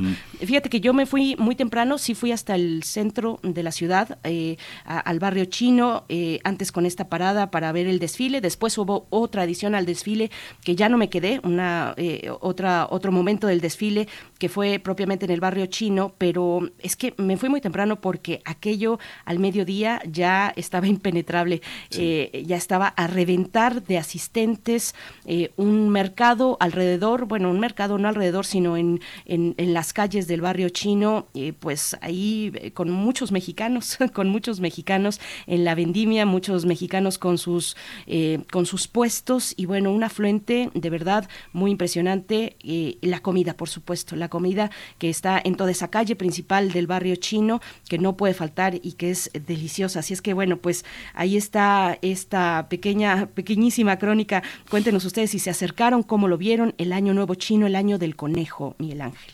Sí, el año del conejo de agua, que es, es esta particularidad de, eh, de, de, un conejo de una enorme laboriosidad, de una enorme paciencia y de una enorme también elusividad, que también es una de las características de esta, de esta, eh, de esta edición de este año 2023 para que sea una, un, un, un, emblema y una inspiración para la gente que trabaja, que trabaja para su familia y que trabaja en el sentido de la comunidad, fuera de este nacionalismo, sino es, es un sentido de lo local que representa este, este conejo de agua que es muy, muy conmovedor y muy interesante para este momento que vive China.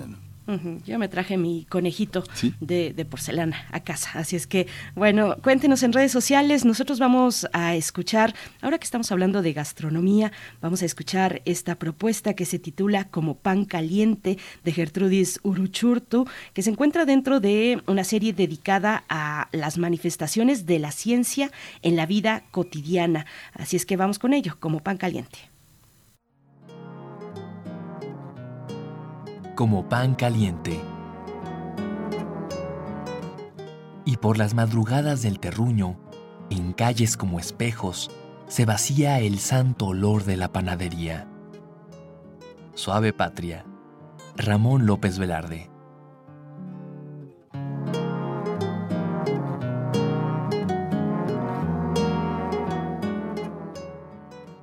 Aquello que por su bondad se vende de inmediato, se compara con el pan caliente. ¿Quién puede resistir el olor del pan recién horneado? El pan, el alimento más sencillo, más simple y el menos adornado en nuestra dieta. No obstante su humilde simplicidad, nadie te podrá describir mejor la necesidad de comer pan que aquel a quien el médico le sentencia. Lo primero que tiene que dejar de comer es pan. Comer sin pan le quita la mitad del placer a la hora de comer. Por otro lado, por muy simple que consideremos al pan, fue necesario mucho tiempo para que la telera de nuestra torta o el bolillo con que sopeamos el chocolate llegara a ser como es hoy. El instinto hizo que el hombre primitivo aprendiera que tenía que comer las semillas de algún cereal para paliar el hambre. Considerar sus propiedades energéticas y nutritivas vino mucho después. En el Neolítico, hace 14.000 años, el hombre empezó a recolectar los granos de algunos pastos silvestres. Con el tiempo, fue seleccionando aquellos que seguramente eran más grandes y más sabrosos. Al principio los molía y hacía con ellos un atole que ponía a secar en las piedras, primitivas, ásperas tortillas. La domesticación condujo a obtener cereales de grano más grande, nutritivo y rendidor. En Europa, los primeros cereales resultantes de esa selección fueron la cebada, el centeno y la avena. El trigo llegó después. Solo se podía hacer con ellos pan plano, como una galleta dura o bien atoles. Existe en Egipto evidencia arqueológica de que el consumo de pan de trigo, no plano, sino fabricado con masa fermentada y por lo tanto esponjado y más suave, se elaboró desde hace 6.000 años, mientras que en la orilla norte del Mediterráneo no fue sino hasta 400 años antes de Cristo que se conoció este tipo de pan. Este seguramente fue descubierto por casualidad o por descuido cuando una porción de trigo machacado con agua se quedó abandonado algunos días a la intemperie en un ambiente tibio. La levadura, presente en el aire, la tierra o el agua, debe haberla contaminado y fermentado.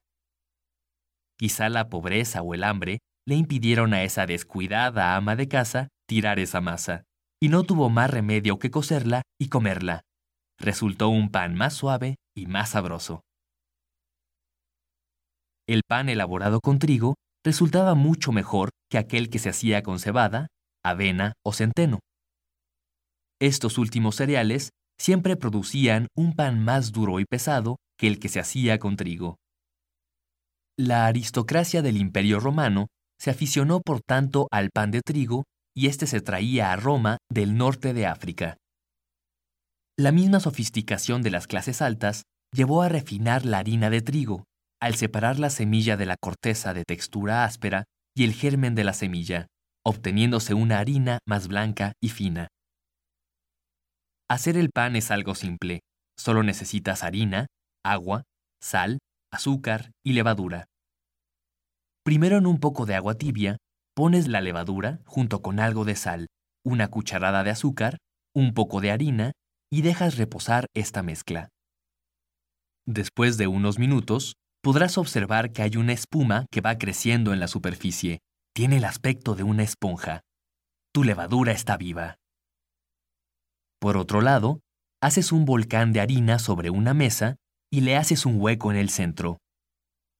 Vacías ahí tu mezcla de levadura y con mucha paciencia empiezas a mezclarla con la harina. Si queda muy seca después de mezclar, agregas agua poco a poco hasta que te vaya quedando una masa ni muy mojada ni muy seca. Ahora estás atrapado por la masa, eres su prisionero, se pega a las manos y se pega en la mesa. En ese momento te preguntarás, ¿quién me metió en este lío? Y aunque quisieras tirar todo a la basura, no puedes. Agregas a tus manos un poco más de harina y de paciencia hasta despegarte la masa y en esta lucha desesperada por desprenderla, te darás cuenta que estás amasando. Golpeas la masa, la doblas, la volteas, la estiras y repitiendo esto por unos 10 minutos, tendrás entre las manos una bola de masa tibia, tersa, elástica y plástica, y tus manos estarán limpias, sin nada de masa. Orgulloso de tu persistencia, pondrás la masa en un recipiente tapado en el rincón más tibio de la cocina. Después de una hora, verás que se ha inflado y tiene el doble de tamaño. Despiadadamente le darás un golpe para desinflarla, la volverás a amasar y a colocar en un traste para hornear. De nuevo esperarás a que se vuelva a inflar y aumente su tamaño. Ahora la pondrás dentro del horno y éste se encargará del toque final. El olor del pan cociéndose será la recompensa de tu sufrimiento al amasar y limpiar la cocina. El color dorado de la costra y un sonido hueco al pegarle con los nudillos te indicará que ya está el pan. ¿Cómo es que ingredientes tan simples pueden convertirse en pan? La complicidad de la biología, de la física y de la química entretejen el milagro dentro de la masa. El elemento biológico es la levadura. Las levaduras son hongos unicelulares omnipresentes. Se encuentran en el aire, en la tierra, en el agua y en las cáscaras de frutas. Su misión en este mundo es descomponer cuanta materia orgánica se encuentren y transformarla en alcohol y dióxido de carbono, que es un gas. Es una labor de reciclaje. Hay cientos de variedades de levaduras, algunas de ellas dañinas y otras de ellas útiles. La que fermenta la harina y que en este momento nos interesa se llama Saccharomyces cerevisiae. Aunque el hombre las utiliza tanto para hacer vino como para hacer pan desde hace 5.000 años, no fue sino hasta 1857 cuando Louis Pasteur describió cómo estas levaduras se alimentan de azúcares que transforman en alcohol y dióxido de carbono. A quien fabrica vino le interesa el alcohol y al que hace pan le interesa el dióxido de carbono, ya que el alcohol se evapora al hornear. La levadura se consigue en el supermercado deshidratada. Es un granulado que contiene las levaduras en vida latente. Esto significa que no parece estar viva, pues se le ha eliminado gran parte de su contenido de agua, sin la cual no pueden vivir, pero si se vuelven a hidratar, agregando agua, recuperan sus facultades, reviven, y si se les proporciona azúcar, pues de eso se alimentan, la transformarán en dióxido de carbono. Por eso se observa una espuma cuando se ponen en agua con azúcar. Pero ese azúcar solo fue para comenzar. Ahora empezarán a consumir azúcar del almidón de la harina. El almidón es una molécula gigante que está formada por la unión de miles de moléculas de azúcar.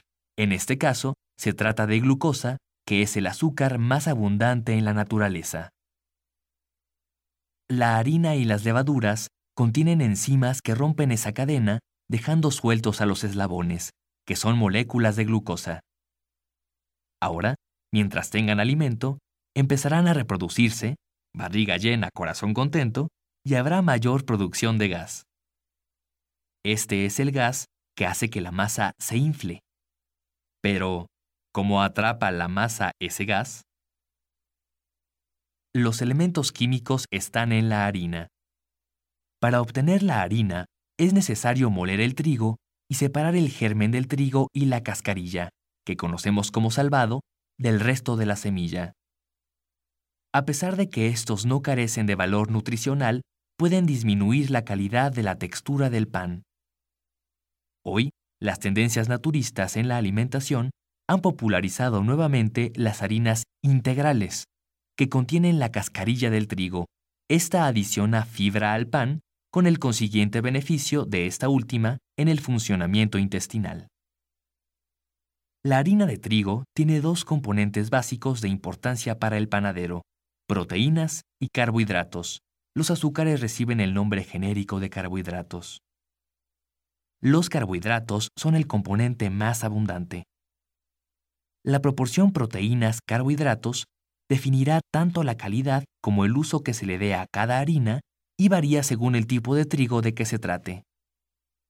El trigo que produce las semillas más duras, Triticum durum, es el que contiene mayor cantidad de proteínas, 13.3%, con un 71% de carbohidratos. La harina que se obtiene de este se llama semolina y no es muy buena para hacer pan. Se emplea en la fabricación de pastas secas de tipo italiano. Para la elaboración del pan, la harina ideal es la que contiene un 12.3% de proteína y 74.5% de carbohidratos.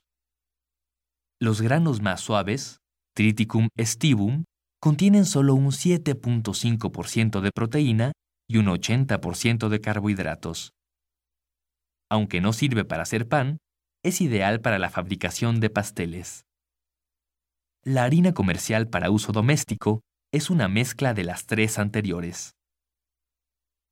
En el trigo se encuentran presentes dos proteínas principales, la gliadina y la glutenina. Ambas forman lo que se conoce como gluten. Las proteínas son moléculas gigantes que están formadas por la unión de muchas moléculas pequeñas llamadas aminoácidos. Gracias al gluten puede hacerse el pan con sus características especiales. El centeno, la cebada y la avena son pobres en estas proteínas. Debido a esto, nunca se podrá obtener con sus harinas un pan con la textura y ligereza del pan de trigo. La proteína del gluten consiste en una molécula gigante. Esta tiene una cadena principal que está enrollada en forma de un resorte y presenta ramificaciones. Algunas ramificaciones se unen entre sí, manteniendo la forma enrollada de la molécula. Los carbohidratos en la harina son el componente más abundante en esta y casi en su totalidad se trata de moléculas de almidón. La molécula de almidón, como ya mencionamos, está compuesta por la unión de miles de moléculas de glucosa que forman cadenas algunas veces lineales y otras ramificadas. El azúcar común que nos endulza los alimentos está formado por una molécula de glucosa y una de fructosa. El almidón tiene la tendencia de atraer a las moléculas de agua y al ponerse en contacto con esta, forma una especie de gelatina viscosa el almidón será el responsable de distribuir homogéneamente el agua en la masa. Los elementos físicos son el amasado y el horneado. El amasado es una maniobra puramente mecánica que va a desatar una serie de cambios en la forma de las moléculas para que éstas tengan la plasticidad, elasticidad y resistencia suficiente para formar burbujas que contengan al gas, dióxido de carbono, que van produciendo las levaduras a lo largo del proceso. El proceso de amasar afecta principalmente al gluten. La fuerza aplicada hace que sus moléculas se desenrollen y de esta forma se van estirando, rompiendo los enlaces formados por las ramificaciones. Las moléculas de gluten, que se encontraban enrolladas y encimadas una sobre otra en una forma desordenada, se van alineando al amasar hasta que quedan paralelas. Las ramificaciones que mantenían unido al enrollado inicial ahora se unirán con las cadenas contiguas y formarán láminas. El resultado de esto es una masa que es a la vez plástica y elástica. Plástica porque se le puede moldear y dar diversas formas, y elástica porque cuando se deforma recobra su forma original. Una masa perfecta debe guardar un equilibrio entre estas dos propiedades que le comunica el gluten, plasticidad y elasticidad. Por otro lado, los gránulos de almidón se han gelatinizado con el agua. El gluten y el almidón formarán un entramado, alrededor de pequeñas burbujas de aire, que penetró durante el amasado y que atraparán el dióxido de carbono que producirán las levaduras. La plasticidad y la elasticidad del gluten, reforzado con el almidón gelatinizado, no permitirán que los gases escapen. Cuando el pan entra en el horno, el gas contenido en las burbujas crecerá aún más al expandirse por el calor. Con el calor del horno, el gluten se endurece y aumenta la gelatinización del almidón. ¿Por qué huele tan sabroso cuando se está cociendo el pan?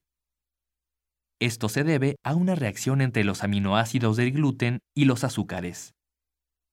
Esa misma reacción le da el color dorado a la costra del pan. La dicha del pan caliente es efímera. En cuanto el pan empieza a enfriarse, se inicia el proceso de envejecimiento. El oloroso pan recién horneado, como cualquier mujer vanidosa, irá perdiendo su atractivo poco a poco. Un pan que se deja a la intemperie primero se hace chicloso y luego duro. Todo se debe a una nueva redistribución del agua dentro del pan el agua contenida en el almidón empieza a emigrar hacia el gluten y lo hace chicloso. El almidón vuelve a su vieja costumbre de agruparse en gránulos, lo cual se le facilita si ya no hay agua. El pan se endurece. Este proceso se acelera si se guarda en el refrigerador. Sin embargo, si se congela cuando aún está fresco, se mantiene la distribución del agua y al descongelarse estará casi tan bueno como recién horneado. La próxima vez que de regreso de la panadería muerdas un bolillo recién horneado, haz un lado la biología, la física y la química. Solo saborealo. O quizá te sepa más sabroso si recuerdas la complicidad entre el gluten, el almidón y la levadura.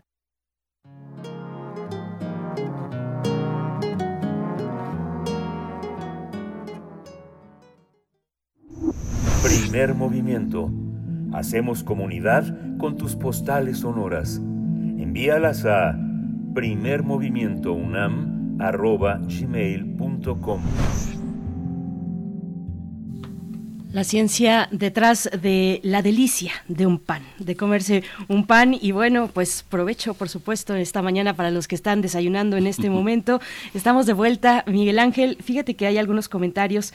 Eh, Jorge Leiva dice, no hay que perder de vista que Chat GPT es una herramienta de apoyo a la inteligencia humana, como lo fue el abaco, la regla de cálculo, las calculadoras y la computadora. Si no posees el conocimiento, no podrás validar un resultado como el correcto. Gracias, Jorge Leiva. Eso me lleva a pensar a lo que en algún momento también eh, con, el desarrollo de la imprenta, eh, pues también ese tipo de, de preguntas, de cuestiones sobre si la imprenta, ese poderoso invento, eh, pues podría poner en entredicho con la sustitución de la escritura manual, pues tendría o no un impacto negativo. Pues bueno, son, son elementos que están ahí. Eh, la cuestión con las tecnologías digitales y es, entre otras cosas, la gran cantidad de información, un bombardeo de información y a veces desinformación que podrían generar que no nos fijemos tanto en los detalles importantes. Eh, eh, dado que estamos aturdidos, digamos, bajo ese bombardeo de información. También por acá nos comenta, nos propone Rosario Durán, dice, no soy partidaria del reggaetón, pero les dejo esto. Y se trata de un eh, reportaje que hace Deutsche Welle, mm, DW, sobre el reggaetón. El reggaetón provocaría mayor actividad cerebral que la música clásica, porque detona, bueno, y ahí ustedes está en nuestras redes sociales el comentario de Rosario Durán, si lo quieren revisar, pero básicamente eh, lo que dice el estudio, eh, un estudio científico elaborado en España, es que el reggaetón precisamente detona actividad motriz, más fácilmente que otros géneros musicales, al menos los que fueron estudiados en, ese, eh, en ese, pues en esa investigación. Así es que, bueno, pues ahí están las pruebas. Dicen los especialistas que las pruebas eh, para medir la inteligencia eh, esas que incluyen secuencias numéricas o eh, imágenes, eh, pues no atienden otro tipo de capacidades que también hablan de inteligencia, como las capacidades físicas, emocionales, orales, en fin. Bueno, pues todo un tema, Miguel Ángel, ¿cómo ves? Sí, es muy interesante. Fíjate que tuve oportunidad de tomar un, seminario, un curso intersemestral con la doctora Fabiola La Chica, que hace proyectos de investigación, la construcción, y tuvimos oportunidad de conocer a un compañero de la Facultad de Arquitectura que está en una investigación postdoctoral le dedicamos tres horas a ver softwares de apoyo a, la organización de la información y de gestión de archivos muy impresionante. Eso son cosas que uno jamás podrá hacer solo, sino en comunidad, que es lo que permite la universidad. Acérquense a toda esta posibilidad de cursos que promueve la universidad en su espacio cultural, porque hay muchísimo, muchísimo material que ni siquiera pues somos capaces de imaginar por nuestra cuenta. A solas no se puede. Es realmente tanto, tan interesante y tan, eh, tan eh, al servicio de nuestras propias necesidades que es fascinante observarlo. Por supuesto. Bueno, pues con esas reflexiones nos vamos a ir al corte. Nos despedimos de Radio Nicolaita. Volvemos en un momento. Encuentra la música de primer movimiento día a día en el Spotify de Radio UNAM y agréganos a tus favoritos.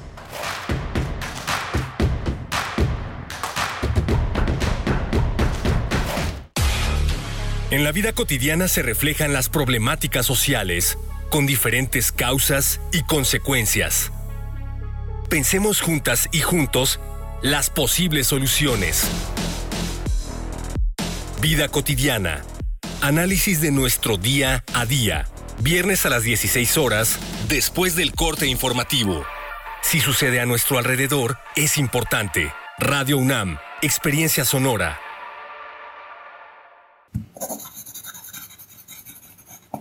Un libro no termina con el punto final. No es solo la escritura y la corrección. Hay mucho más que un proceso creativo o un arranque de inspiración.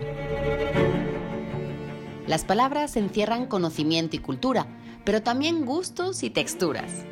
Los invitamos a probar los sabores y los saberes del lenguaje. Eso, todo eso es lo que saben las palabras. Saben las palabras el amor por el lenguaje en todas sus presentaciones, con Laura García, todos los lunes a las 18.30 horas, retransmisión sábados a las 17 horas, solo por Radio UNAM, Experiencia Sonora.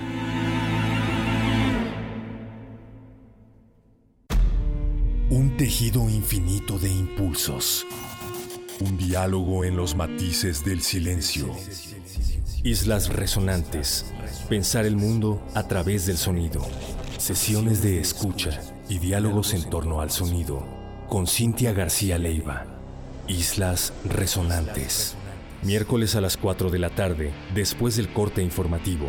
Repetición, sábados a las 19 horas, por el 96.1 de FM. Radio UNAM. Experiencia sonora. Ser verde no es estar a la moda como muchos piensan. Hoy, ser verde está siendo un estilo de vida para miles de personas. Porque a ti como a nosotros nos preocupa el cambio climático, el cuidado del agua, de los bosques y el bienestar animal. Y aunque nos sigan criticando, seguiremos trabajando. Porque hasta ahora el 90% de las propuestas medioambientales y por los animales son del verde. Es momento de gritar fuerte y con mucho orgullo. Yo quiero un México más verde. Partido Verde. Alrededor de un tema siempre habrá muchas cosas que decir. Quizá haya tantos puntos de vista como personas en el mundo. Únete a la revista de la universidad donde convergen las ideas. Jueves a las 16 horas, después del corte informativo. Disentir para comprender. Radio UNAM, Experiencia Sonora.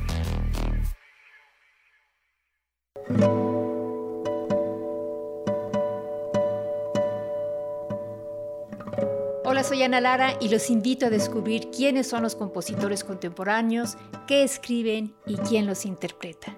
La cita es todos los miércoles a las 18 horas en Nació una nueva música, por supuesto en Radio UNAM 96.1 FM, Experiencia Sonora.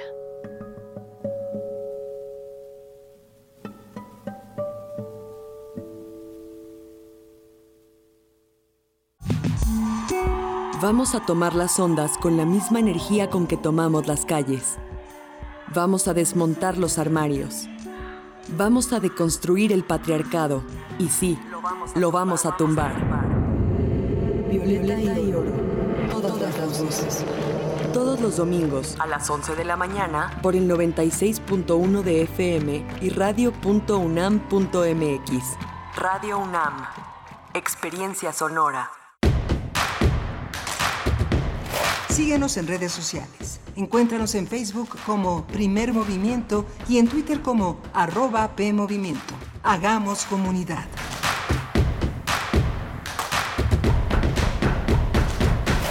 Estamos de vuelta, muy buenos días, 9 con 4 minutos de la mañana, lunes 23 de enero, ya la última semana completa de este primer mes del año 2023. Les saludamos en primer movimiento, estamos iniciando nuestra tercera hora de transmisión en vivo, en vivo por el 96.1, la FM, el 860 de amplitud modulada y en www.radio.unam.mx. Rodrigo Aguilar en la producción ejecutiva, Violeta Berber en la asistencia de producción, hoy Andrés Ramírez en los controles técnicos de la consola y Tamara Quirós en redes sociales con varios comentarios que nos hacen llegar sobre el tema de eh, las nuevas tecnologías y también sobre la inteligencia humana y la inteligencia artificial. Igualmente eh, comentarios sobre el año nuevo chino, el año del conejo.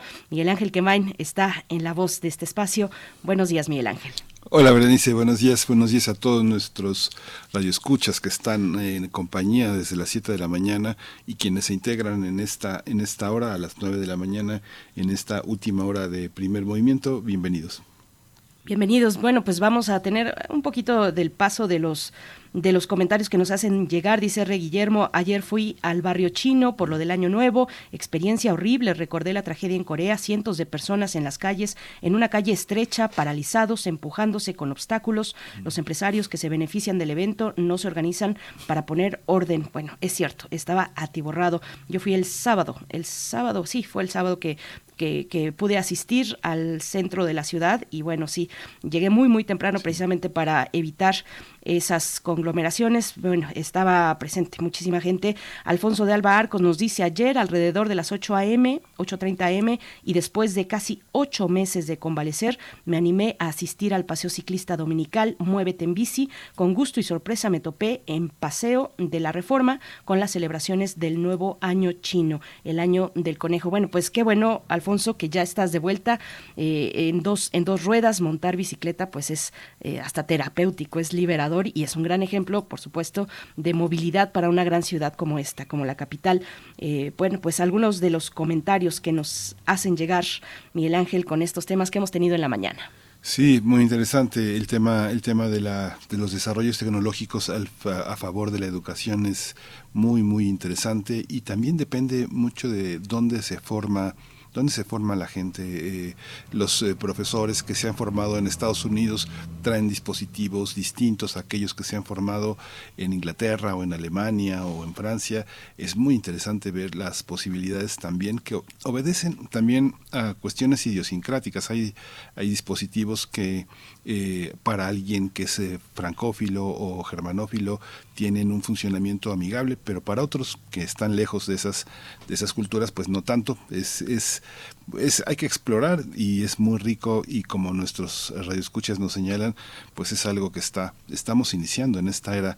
Yo creo que será un parte de lo que definirá al siglo XXI, Berenice. Así es, Miguel Ángel. Y bueno, con toda esta cuestión de eh, el uso adecuado y no adecuado de las tecnologías, en el caso académico, en el caso de la educación, eh, bueno, que, tenemos, por supuesto, en este momento con la universidad, y es una reflexión que me parece tenemos que hacer en conjunto, la, la prevención, ha insistido la universidad, la prevención, y me parece fundamental, es poco llamativa, es poco estruendosa la prevención, pero la educación a tiempo para eh, favorecer, y a tiempo me refiero desde las primeras etapas, pues, ¿no? De la vida, para favorecer la honestidad, la integridad y otros valores, es absolutamente necesaria para cambiar una cultura que pretende, pues, hacer trampa que pretende hacer trampa y que pretende también eh, pues el uso emplear en esa trampa el uso de tecnologías pues no hay institución que, que pueda encontrar eh, eh, digamos tener esta batalla cuando tenemos pues a, disposición de la humanidad estas tecnologías que pueden ser utilizadas que no son malas por sí mismas pero pueden ser utilizadas para conductas pues eso conductas que, que, que afectan a la comunidad además no solamente a la persona que las lleva a cabo, sino a la comunidad entera, pues bueno, hay que poner atención en eso, en la prevención, en la educación eh, sobre estos y la formación sobre estos valores de honestidad y, otros también importantes, Miel. Sí, es muy importante también voy a decir una cosa medio extraña, pero la bondad de los profesores para aguantar esta angustia de muchos alumnos, de esta sensación tan frustrante de no tener nada nuevo que decir hay que el profesor tiene que ayudar a buscar en el propio interior de las personas lo que tienen que decir, las preguntas sinceras, honestas, de las que surge el conocimiento, pero eh, leer, tener la tradición encima es durísimo, es durísimo tener a los grandes maestros y tratar de decir algo nuevo, es algo este, muy, muy difícil y la licenciatura es una, es una posibilidad de ponerse a prueba, de poner a prueba esa interioridad que no tiene nada de poca cosa, este, solo hay que explorarla y vencer ese dolor que significa la idea de no tener nada nuevo que decir. ¿no? Bondad, compromiso, paciencia por parte de, eh, de, las y los profesores, que lo tenemos ahí, excelentes profesores que ejercen todos los días, eh, y eso es mucho decir, hay un gran trabajo, una gran labor que, se da en las aulas de esta universidad, y bueno, eh, hay que ejercer ese compromiso, esa bondad, como tú le llamas, esa paciencia con el estudiantado que que, quiere y que puede alcanzar horizontes distintos que le llamen la atención, darle a ese clavo, como lo dices Miguel Ángel. Bueno, pues hay algunas eh, reflexiones. Mayra Elizondo me manda besos. Otros para ti, querida Mayra Elizondo, profesora de esta universidad. Nosotros vamos a tener la poesía necesaria ya en un momento y la mesa del día. Bueno, el informe de Oxfam, el informe que han titulado para este año La ley del más rico, fue presentado el pasado 16 de enero de manera paralela al Foro Económico Mundial de Davos y vamos a tener los detalles, un informe pues demoledor que sigue una tendencia, pero que sorprende al momento en el que nos damos cuenta y documenta este informe de Oxfam que la crisis sanitaria por COVID-19 benefició a unos cuantos, los que son multimillonarios, eh, se vieron beneficiados en el mundo por cada dólar que gana una persona que se encuentra en el 90% de la población, un mil millonario se enriquece en 1.7 millones de dólares. Por cada dólar, 1.7 millones de dólares para los ultramillonarios. Bueno, los detalles vamos a tenerlos en la mesa del día de hoy con Alejandra Macías, directora ejecutiva del CIEP. Sí, vamos a cerrar esta edición con eh, la biosfera en equilibrio, una sección que todos los lunes Clementina Equigua hace posible. Ella es bióloga, doctora en ciencias por la Facultad de Ciencias de la UNAM y hoy será eh, un atisbo a la biodiversidad de México en Cuernavaca. Cuernavaca, una ciudad que es uno de los faros, uno de los faros del mundo. Han pasado muchas cosas muy importantes en Cuernavaca y una de las cosas importantes que pasa todos los días es la riqueza de la biodiversidad que todavía posee. Así es, esa riqueza que para dar cuenta de ella hay que tener una mirada paciente. Y vamos a tener ese tema con la doctora Clementina Equigua y si estás listo Miguel, vamos con la poesía. Vamos. Es hora de poesía necesaria.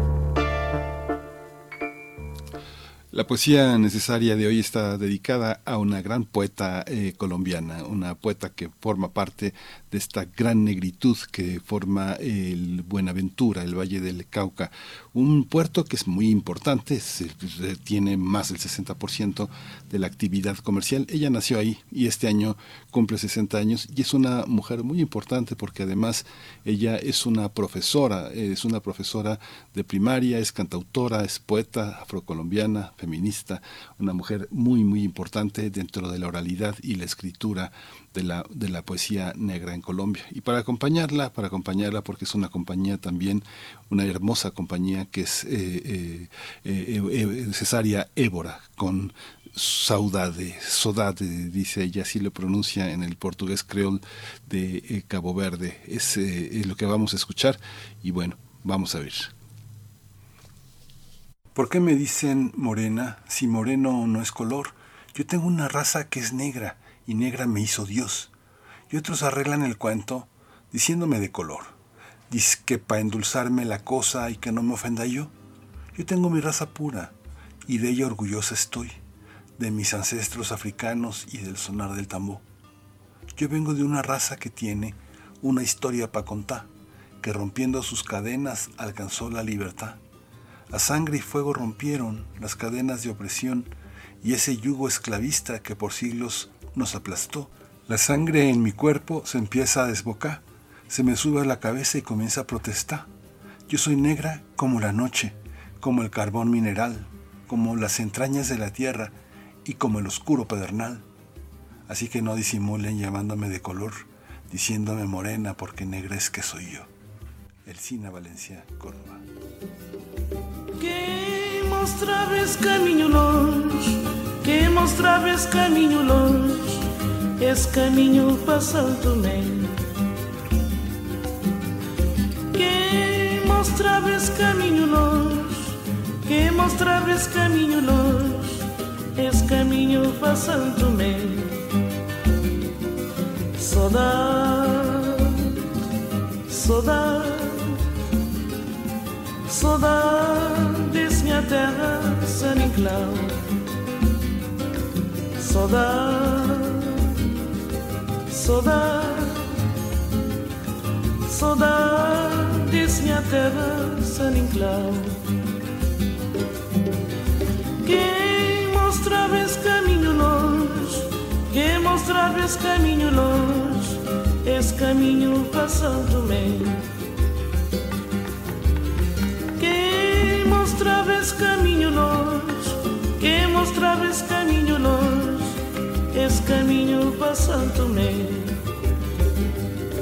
Saudade, saudade, saudade, minha terra, San Inclau. Saudade, saudade, saudade, minha terra, San Inclau. Se vou escrever, muito a escrever. Se vou esquecer, muito a esquecer. Até dia que vou voltar. Se vou escrever, muito a escrever. Se vou esquecer, muito a esquecer. Até dia que vou voltar. Saudade, saudade. Saudade, minha terra, San Inclau. Saudade, saudade, saudade, desce minha terra sem enclau.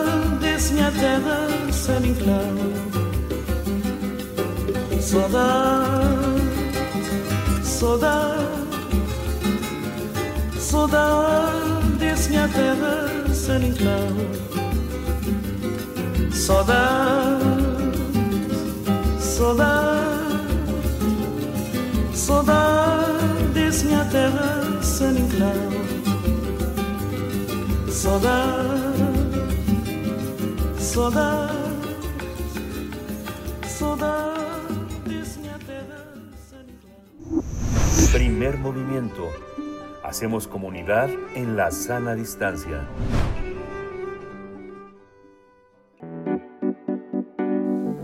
La mesa del día.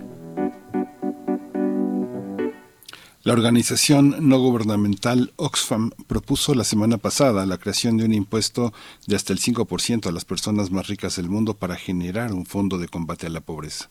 En su más reciente informe titulado La ley del más rico, presentado de forma paralela a la reunión del foro de Davos, Oxfam señaló que con ese 5% de impuestos se recaudarían 1.7 billones de dólares al año, cifra que alcanzaría para, alcanzaría para sacar de la pobreza a 2.000 millones de personas. El documento señala que 2.655 personas con fortunas de más de un mil millones de dólares vieron un incremento en sus fortunas desde que inició el confinamiento por la pandemia de COVID-19, ganando 2.700 millones de dólares por día. Oxfam lamentó que en los últimos 40 años los gobiernos de todo el mundo han reducido las tasas impositivas de los más ricos, mientras que se han aumentado impuestos sobre bienes y servicios que, carecen, que, que encarecen desproporcionadamente eh, sobre las personas más pobres y exacerban la desigualdad de género. También señala que al menos 1.700 millones de trabajadores viven en países donde la inflación supera el aumento a los salarios y más de 820 millones de personas, uno de cada diez en todo el mundo, pasan hambre.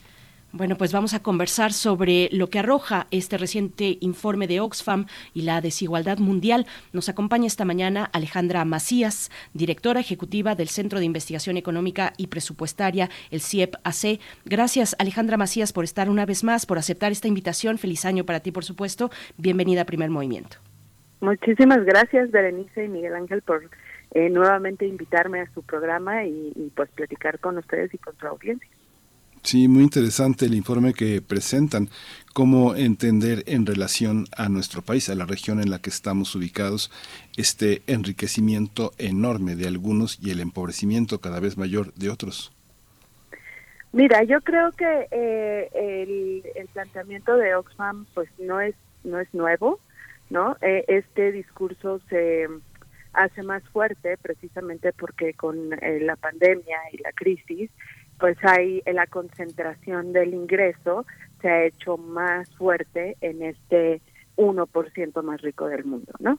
Entonces, eh, yo creo que sí es importante explorar esa eh, propuesta, pero no es la única, ¿no? O sea, tenemos que hablar de reformas fiscales integrales y redistributivas en general, eh, y no solamente de aumentar un impuesto.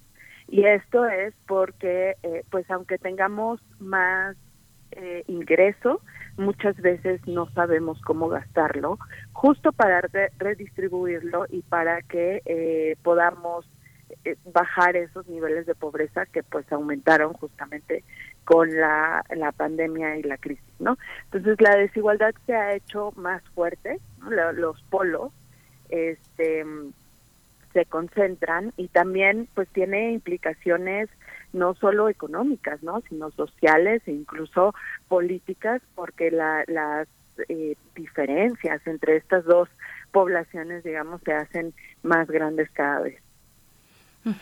Alejandra Macías, bueno, la propuesta, la repetimos, la propuesta de Oxfam en términos planos es grabar la riqueza extrema, propiedades, rentas, ganancias, eh, para acabar con la, con la desigualdad en, en el mundo. Eh, un importe progresivo a la riqueza extrema ¿Cómo es eso posible? Eh, ¿De qué trata? ¿En qué consiste? ¿Sería una decisión política? ¿La desigualdad es una decisión política? ¿Está en la voluntad de los gobiernos hacerlo, caminar sobre ese, en ese sentido para disminuir la desigualdad? ¿Cómo lo ves? Mira, yo te diría un sí eh, casi rotundo, ¿no? Porque sí es eh, obligación del Estado, del gobierno, redistribuir esos ingresos. Hay que recordar y le, recuerdo a la audiencia que pues ese dinero que administra el gobierno es de todos nosotros, ¿no? De todos los impuestos que pagamos, no solo los ricos, sino todos consumimos y pagamos IVA de alguna manera, ¿no? Y pagamos impuestos por trabajo y por diferentes este, productos que consumimos. Entonces, partiendo de ahí, dado que el gobierno es el administrador, debería de atender estos problemas, tanto la pobreza como la desigualdad, y eso es a través de una política social eh, pues coherente, ¿no? Con los problemas que estamos viendo y enfrentando como sociedad. Ahora, el, el, los impuestos a la riqueza ya existen en algunos países. Yo recuerdo uno que era Francia y que por alguna razón también lo disminuyeron o lo quitaron, ¿no? Hay que recordar que pues todo esto tiene eh, fuerzas eh, políticas y, poderes que a veces no no vemos pero pues también las cúpulas de poder y, las cúpulas que tienen más dinero pues también tienen eh, poder de negociación con el gobierno y eso es lo que no permite que pues se aumenten los impuestos de acuerdo a a las riquezas también hay que recordar que dentro de un contrato social eh, cada persona tiene que aportar de acuerdo a sus posibilidades y bajo ese principio, pues los más ricos de un país sí deberían de aportar más y poderse redistribuir a aquellas personas que tienen menos oportunidades, porque de eso trata, ¿no? La pobreza y la desigualdad, que finalmente se traduce en que las personas no tienen la oportunidad de eh, cubrir necesidades básicas y de conseguir otras cosas, ¿no? En la vida. Esta idea que eh, eh, el presidente de la República insiste tanto, eh, hay que ganar, pero no tanto. ¿Cómo se mide eso? ¿Cómo en un sistema que está diseñado para la acumulación y donde los nuevos ricos justamente hay toda una política de exhibición de la riqueza de los que han sido afortunados, ¿cómo, cómo medir este éticamente lo que se debe de ganar en el marco de un sistema empresarial económico? Es una pregunta súper difícil, Miguel Ángel. Yo creo que eh, no puedes meterte con la libertad de las personas de, poder generar riqueza, pero sí el eh, regular o el pedir, ¿no? De acuerdo a esa generación de riqueza, pues también aporta a la sociedad para que seamos más igualitaria, porque finalmente si no hay igualdad y si hay pobreza, em, eh, tenemos problemas de seguridad, ¿no? Tenemos problemas de gente que se muere de hambre, tenemos problemas de gente que eh, no estudia y que no tiene el mismo piso para salir adelante. Entonces, no es eh, topar cuánto ganas, sino de acuerdo a lo que ganas, contribuye para tener una mejor sociedad.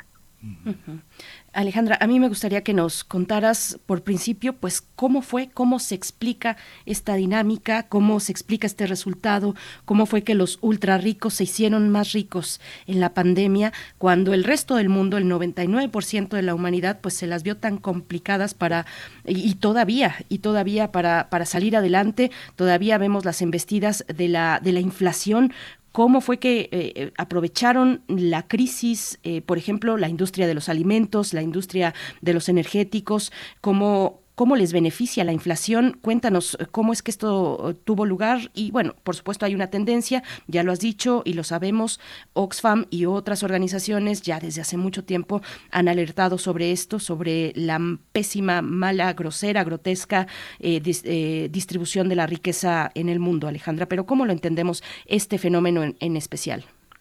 Mira, yo creo que tiene que ver otra vez de dónde partimos, ¿no? O sea, la pandemia no vino a a crear los problemas, ya los teníamos, los vino a exacerbar, ¿no? A ser más profundos.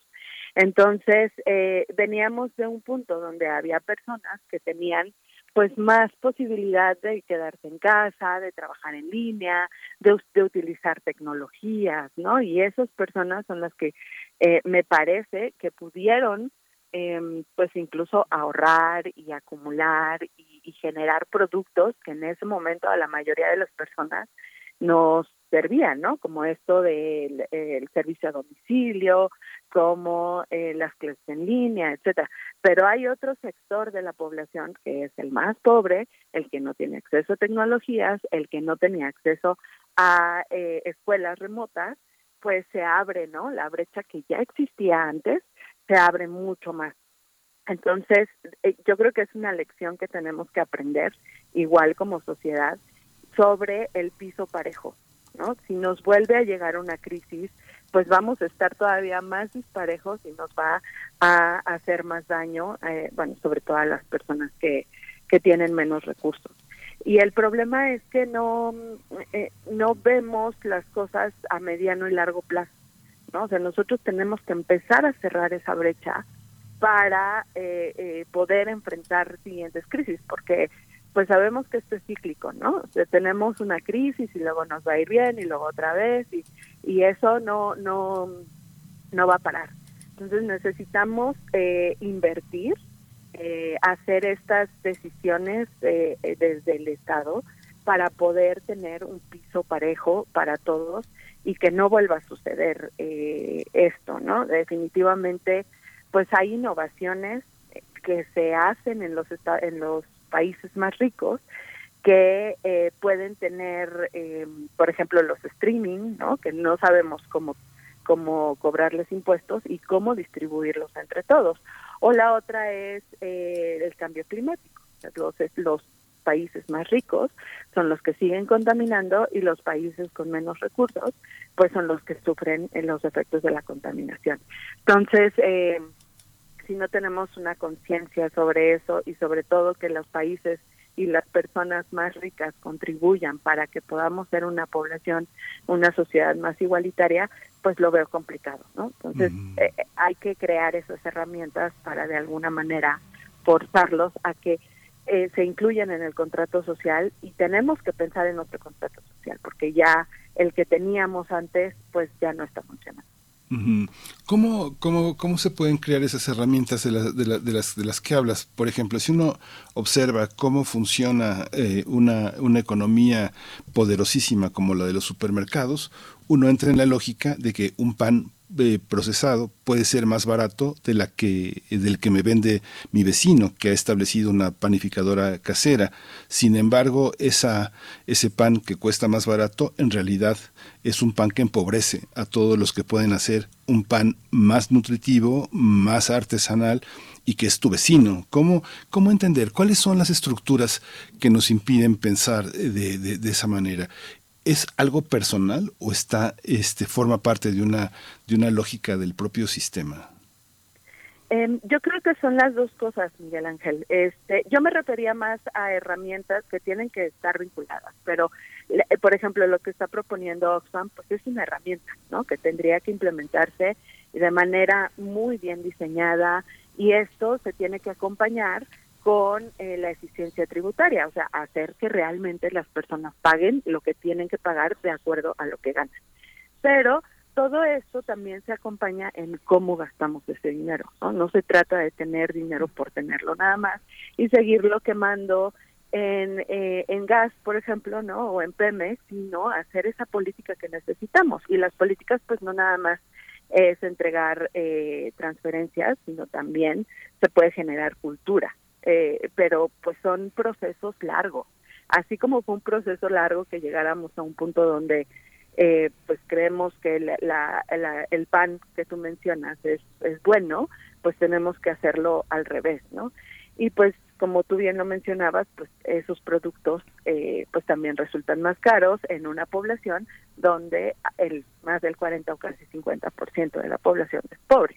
Entonces, eh, tienen son políticas que tienen que ir acompañadas.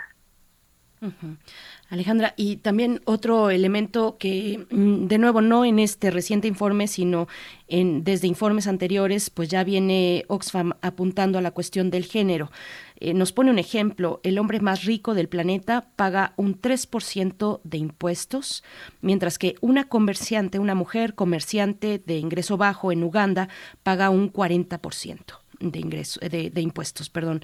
Es un ejemplo que nos pone Oxfam y que nos habla además de la urgencia de redistribuir, pues nos habla de este impacto diferenciado en términos de género. Eh, ¿cuál, eh, eh, qué, puedes comentar en ese, en, en ese horizonte, en ese, a la hora pues de abrir las cifras, de ver con mayor detenimiento y, y revisar con, con una mirada, en este caso, de los impactos a las cuestiones de género? Eh, híjole, Berenice, a mí me parece que esa comparación es un poco eh, eh, rara, ¿no? Porque tú estás comparando un 3% de alguien que tiene muchísimo dinero, que probablemente es mucho más de lo que están comparando con una mujer. La perspectiva de género es importantísima. O sea, la incorporación de nosotros las mujeres a la economía es necesaria por muchísimas razones, ¿no?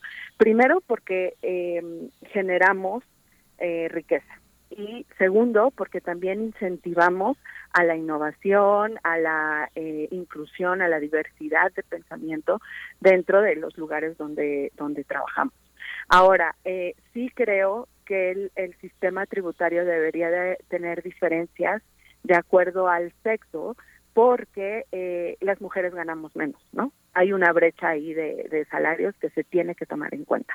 Definitivamente hay hombres más ricos que mujeres más ricas pero a los dos se les tiene que cobrar de acuerdo a lo que ganan, ¿no? En este principio que les mencionaba del contrato social, cada quien contribuye de acuerdo a sus posibilidades y de la misma forma, pues la tasa que tendría que estar pagando una mujer en un sector eh, más pobre, pues debería de ser más bajo, ¿no? Pero eh, pensemos en, en proporciones. estamos hablando, por ejemplo, la propuesta de Oxfam pues es el 5% eh, de la de la riqueza.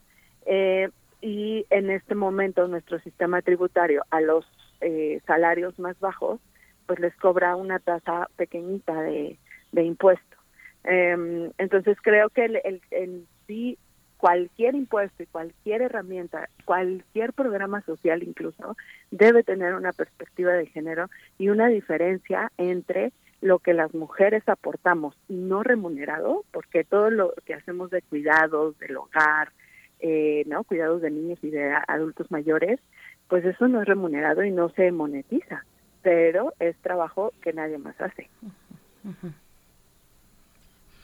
Perdón, perdón, estaba bajo mi micrófono. En esa perspectiva de género, ¿qué es lo que hay que, que, tomar, que tomar en cuenta? Porque aparentemente hay conquistas en donde las mujeres aparentemente tienen las mismas posiciones. Sin embargo, una mujer que trabaja puede frenar la violencia hacia sí misma, hacia sus hijos, y en una red donde participan otro tipo de, de mujeres ligadas a ellas, hermanas, cuñadas, este, madres, abuelas, cómo entender la perspectiva de género en ese sentido que cobre una que, que, se, que, se, que tenga una una consecuencia fiscal el apoyo a mujeres que participan en una red de, de apoyo a otras mujeres que no trabajan y que cuidan a otros.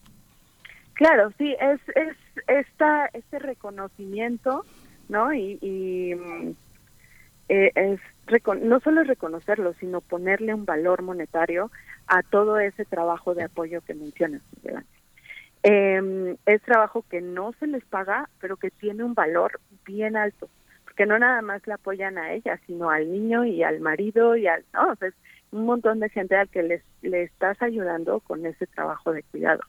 Entonces, en cualquier eh, iniciativa eh, debemos de incorporar esa parte como las desigualdades que traemos entre hombres y mujeres que tiene que ver por una parte con este trabajo no remunerado, pero también por otra con esas violencias eh, económicas y personales, etcétera, ¿no?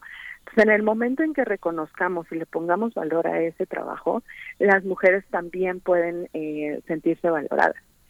Em, en este momento, yo te diría que ninguna política tiene perspectiva de género, pero ninguna. Yo te voy a poner un, un ejemplo, este, la pensión para adultos mayores. ¿no? Se da una misma cantidad a hombres y mujeres cuando las mujeres probablemente nunca participaron en una en, en, pues, la vida laboral formal. Entonces, eh, eh, no estás reconociendo todo ese trabajo que hicieron a lo largo de su vida.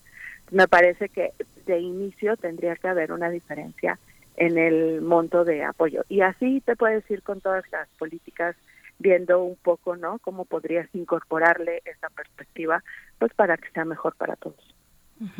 Alejandra eh, Macías, bueno, uno, yo creo que uno de los valores de, Oxfam, de sus informes, es que saben comunicar, saben comunicar el contenido de sus investigaciones. Eh, nos dice Oxfam, eh, hay que aumentar el 5%, ¿no? A los impuestos, del impuesto a los ricos o a la riqueza de estas personas. pero tú nos dices, no es tan simple, no es además suficiente. ¿Cuál sí sería la ruta? ¿Cuál sería la ruta para el caso específico de México? ¿Por dónde empezarle o por dónde seguirle? ¿O qué es lo que tendría que cambiar radicalmente y qué otros cambios tendrían que llevar mucho más tiempo? ¿Cómo ves el panorama en México? Bueno, en México definitivamente eh, perdimos una gran oportunidad de hacer una reforma fiscal como más profunda, ¿no? El, año eh, pasado o antepasado. Eh, eh, yo creo que el diseño de los impuestos tiene que ser eh, bien estudiado. Y una vez que tienes ese diseño, implementarlo eh, de manera transparente, de manera eh, efectiva, ¿no? Yo creo que algo que esta administración ha hecho muy bien es la eficiencia tributaria. Y ahí ese camino lo tenemos que seguir tanto si hay nuevos impuestos como no los hay, ¿no? Si nos quedamos así. Entonces, eh, y eso ha demostrado que los ingresos aumentan. Eso es por un lado. Por otro lado, la revisión de los gastos fiscales. Esto es todos los beneficios que tenemos los contribuyentes, ¿no? Como eh, gastos médicos mayores, como este, las colegiaturas, y así hay varios eh, beneficios que tenemos y que eh, los más eh, suena redundante, pero los más beneficiados siempre son los de los deciles más ricos. Entonces, eh, también ahí podemos empezar una revisión. Y bueno, te podría decir muchas cosas que tendríamos que hacer para una reforma fiscal, porque no nada más es de aumentar impuestos, sino de revisar cómo lo estamos gastando. Sí necesitamos más, pero también necesitamos modificar la forma en que vemos los, los problemas sociales para entonces buscarles una solución. ¿Cómo, ¿Cómo se enriquecen, Alejandra, los que son más ricos? Pienso, bueno, hay cosas obvias, ¿no? Las telecomunicaciones, están las participaciones en construcción de carreteras, de puentes, este, toda, toda esta parte importante. Pero hay una parte, en medios de comunicación, los que tienen televisoras, los que le prestan a los demás con una enorme tasa de interés. ¿Qué pienso? ¿Quiénes prestan? ¿Quiénes son los, eh, quiénes son, quiénes han este tipo de transacción con la sociedad? No sé, quienes venden a meses sin intereses, quienes dan crédito a través de tiendas donde se compran este no sé, tiendas como Electra, donde te prestan 10 y te cobran 15, ¿no? ¿Cómo, quiénes son los que se enriquecen y cómo se enriquecen en la sociedad mexicana? Pues Miguel Ángel, yo creo que son las personas que tienen el capital para poderlo destinar a, eso, ¿no? A prestar, a venderte algo como medio eh, financiarte mientras tú estás pagando algo a mes sin intereses, tal. Son personas que no tienen que pensar en qué van a comer todos los días o en dónde van a pasar la noche, ¿no? Entonces, mientras tengas un acervo que puedas utilizar para eso, pues va a seguir creciendo. Es como un círculo este, vicioso, ¿no? Donde prestas y además prestas a un interés bien alto, entonces tienes más dinero, puedes volver a prestar, etcétera, etcétera. Eh, y, y así, o sea, y eso hablamos tal vez de los de los pequeños em, eh, ricos, pero a escala, pues imagínate el capital que tiene, no sé, este Bimbo, ¿no? Para hacer este tipo de cosas. Y pues pensamos en que hay una industria, pero también diversifican en inversiones, en productos, en, y, porque lo pueden hacer, o sea, ellos no tienen esa restricción de, de pensar si vas a vivir el próximo día. Pues Alejandra Macías, te agradecemos como siempre eh, esta perspectiva tuya, este análisis que nos compartes en torno al más reciente informe de Oxfam, La ley del más rico es eh, el título de este informe. Gracias Alejandra Macías, directora ejecutiva del Centro de Investigación Económica y Presupuestaria, el CIEP AC. Ahí está también en redes sociales del CIEP, eh, bueno, varios materiales interesantes y en su propia página de internet. Alejandra, muchas gracias. No, muchísimas gracias a ustedes. Eh, es un gusto platicar con, con ustedes. Buen día. Igualmente, gracias. Buen día, Alejandra Macías. Bueno, pues ahí está y también los comentarios de la audiencia, que son varios respecto a esta cuestión que plantea Oxfam, y que documenta con estos ejemplos que son muy poderosos, me parece, la manera en la que Oxfam decide divulgar esta información. Bueno, pues eh, vamos a ir con música. Nosotros vamos con música, Miguel Ángel. Vamos a ir con música con este genial homenaje a Julio Aro. Niño, déjese ahí. Niño,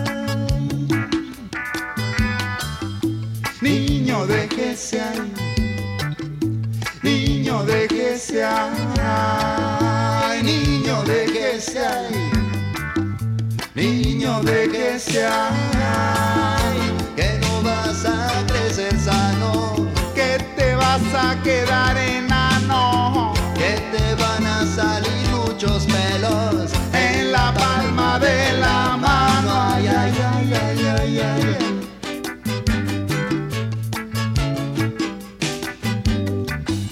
Niño, déjese. Niño, déjese ahí. Niño, déjese. Niño, déjese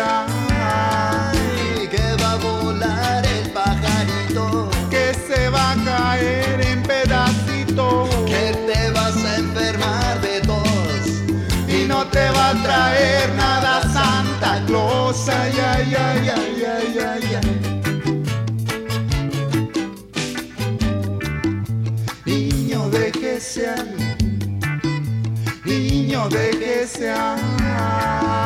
Niño, déjese ahí. Niño, déjese ahí. Que va a venir el coco, Que te vas a volver loco.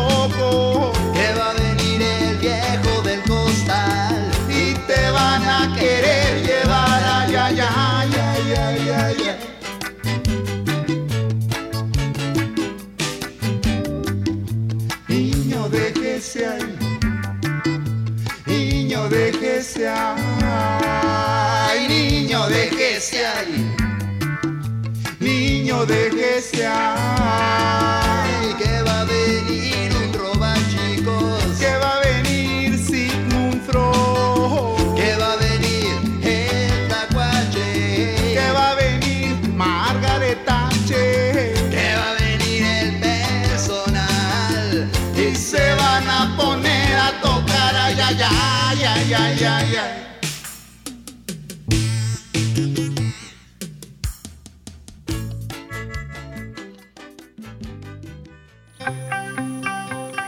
Biosfera en equilibrio.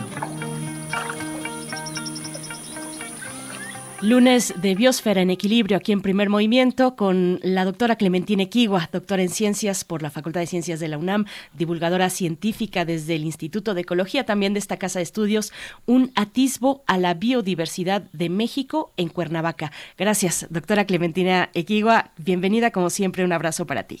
Abrazos de vuelta, muchísimas gracias. Bueno, lo que pasa es que ayer le contaba a Miriam que cuando me habló que este fin de semana nos fuimos mi esposo y yo a Cuernavaca y más que el atisbo de biodiversidad en Cuernavaca es camino a Cuernavaca porque como millones de mexicanos el viaje el viaje se hace por una de las carreteras más transitadas de México que es la carretera federal 95D popularmente conocida como la autopista México Cuernavaca o también autopista del Sol Digo que es una de las más transitadas porque según una nota de El Heraldo de agosto de 2021, el aforo durante 2019 fue de más de 10 millones de vehículos, es decir, casi 29 mil autos diarios.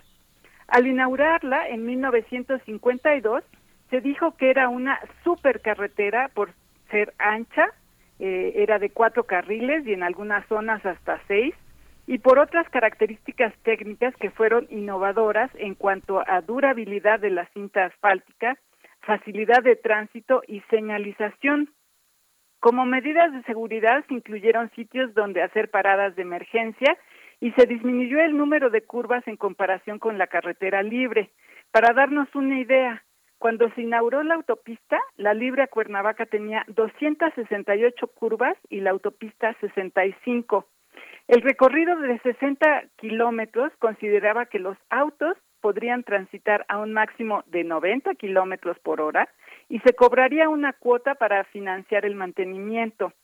Durante nuestro trayecto a Cuernavaca, observamos que la autopista atraviesa diversos ecosistemas que, aún con el paso de los años, siguen resguardando flora y fauna en relativamente buenas condiciones. Indudablemente, cuando uno sale por esa carretera, no deja de llamar la atención cómo se ha extendido la mancha urbana de la Ciudad de México. Aún así, es posible identificar varios puntos que cada vez que pasamos nos parecen increíbles. El primero está en la zona de San Miguel Topilejo.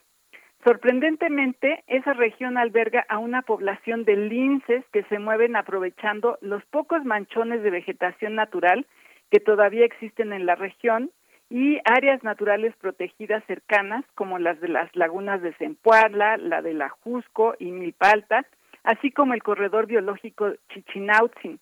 Los linces o gatos monteses, para quien no esté familiarizado con estos felinos, son felinos silvestres de aproximadamente el doble del tamaño de un gato doméstico y viven desde el sur de Canadá hasta México. Los linces son carnívoros estrictos y comen principalmente roedores y algunas aves. El segundo punto que nos parece interesante es Parres, el guarda. En esta parte, la carretera se eh, mantiene algunos restos de bosques y pastizales en los que todavía vive el famoso conejo de los volcanes o teporingo. El teporingo es una especie endémica de la cordillera volcánica transversal. Se sabe que habitaba en los pastizales de los volcanes Ista, Popo, del Tlaloc y del Pelardo. Este último está relativamente cerca de la autopista y se puede distinguir muy bien. El teporingo ha estado en la lista de animales en peligro de extinción desde al menos 1986. En 1994, Alejandro Velázquez reportó que la especie ocupaba un área aproximada de 382 kilómetros cuadrados, una fracción de lo que eh, tenía originalmente. Aunque el mismo Velázquez y José Antonio Guerrero dicen para la lista roja de la UICN que ahora este conejito vive en un área mayor, lo mantienen como especie en peligro de extinción porque sobrevive a pesar de las amenazas que implica la expansión de la agricultura, de los incendios provocados para alimentar al ganado, la expansión de la mancha urbana y, por supuesto, el cambio climático global. También en Parres empiezan a ser más evidentes los manchones de bosque de pinos y encinos que forman parte de la vegetación original de la región que ahora se mantienen en diversas áreas protegidas.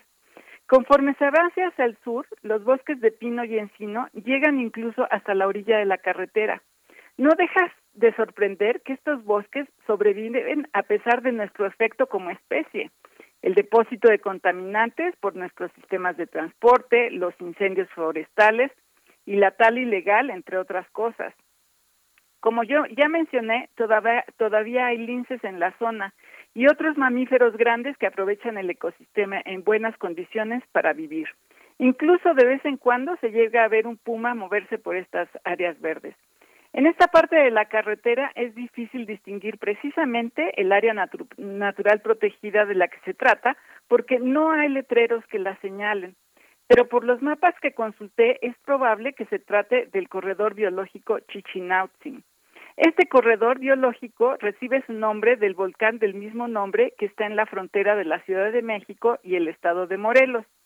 El corredor biológico Chichinautzin fue decretado en 1988 para evitar la expansión de las ciudades de México y de Cuernavaca, para comunicar a los parques nacionales Lagunas de Zempoala y el Teposteco y para garantizar el abasto de agua a las ciudades de Cuernavaca y de México ya que es muy importante para la recarga de los acuíferos. El siguiente punto en el que quiero llamar la atención es en la famosa pera. Según un recuento histórico de Ariadna Cruz del 4 de septiembre del año pasado, para el periódico El Universal, la pera se construyó para evitar una pendiente muy pronunciada que implicaba bajar en línea recta de las montañas hacia la ciudad de Cuernavaca. La pera está dentro del corredor biológico Chichinautzin y es en este punto en el que se observa cómo cambia la vegetación bruscamente. Los pinos se quedan arriba de la montaña y abajo hay lo que se denomina selva seca. Este último ecosistema tiene la característica de que la mayoría de las plantas pierden sus hojas durante la época seca y reverdecen al iniciar la, temporada de lluvias. Es en este viaje, al salir de la pera, que observamos muchísimos magueyes en flor. Los murciélagos polinívoros migran hacia el norte de nuestro país aprovechando esas grandes extensiones de magueyes en flor.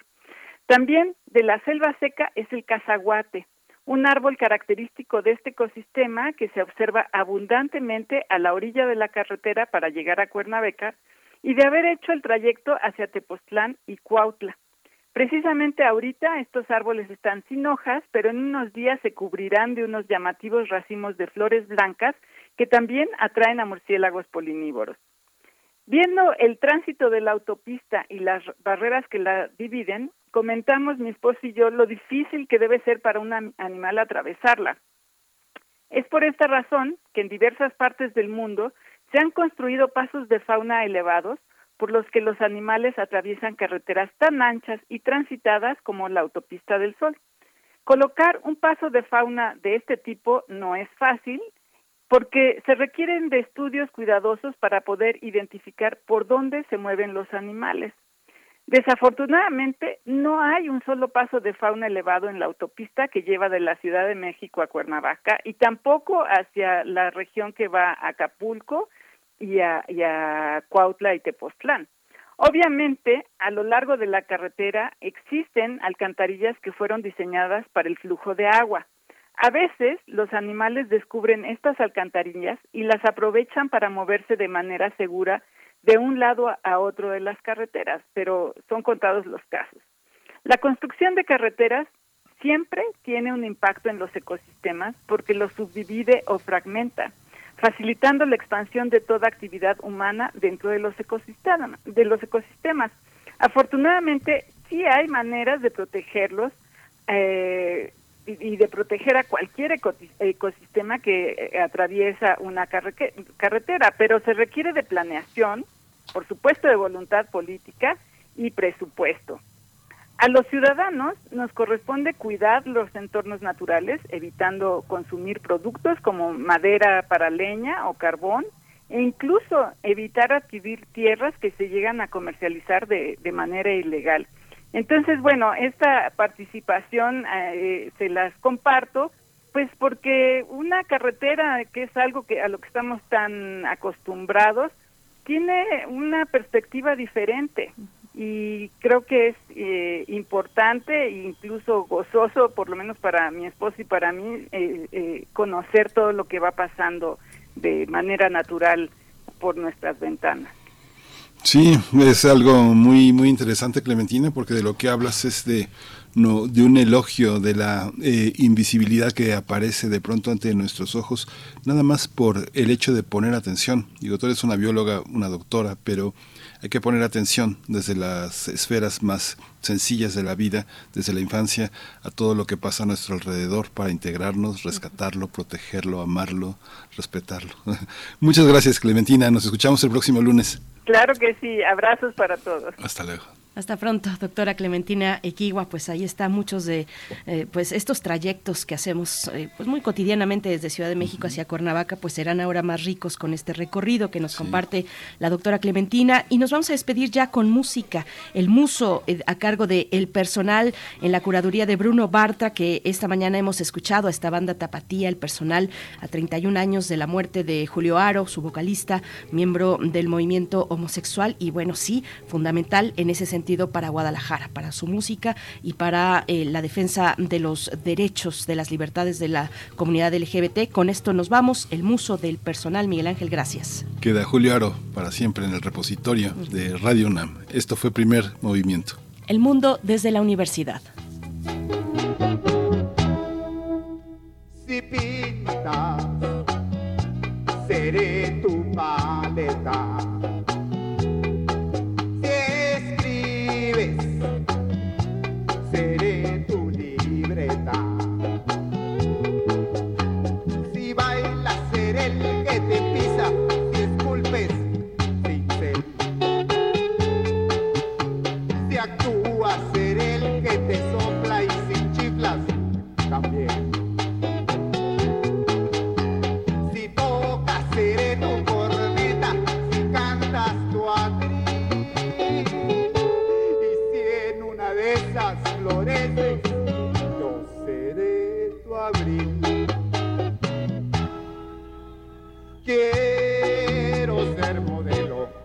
Tus fotografías.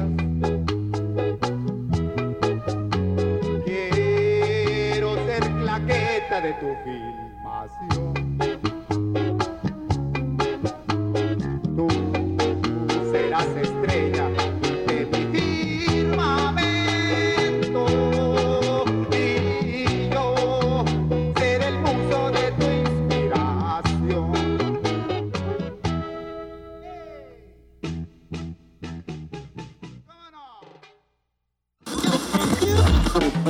Radio UNAM presentó Primer Movimiento.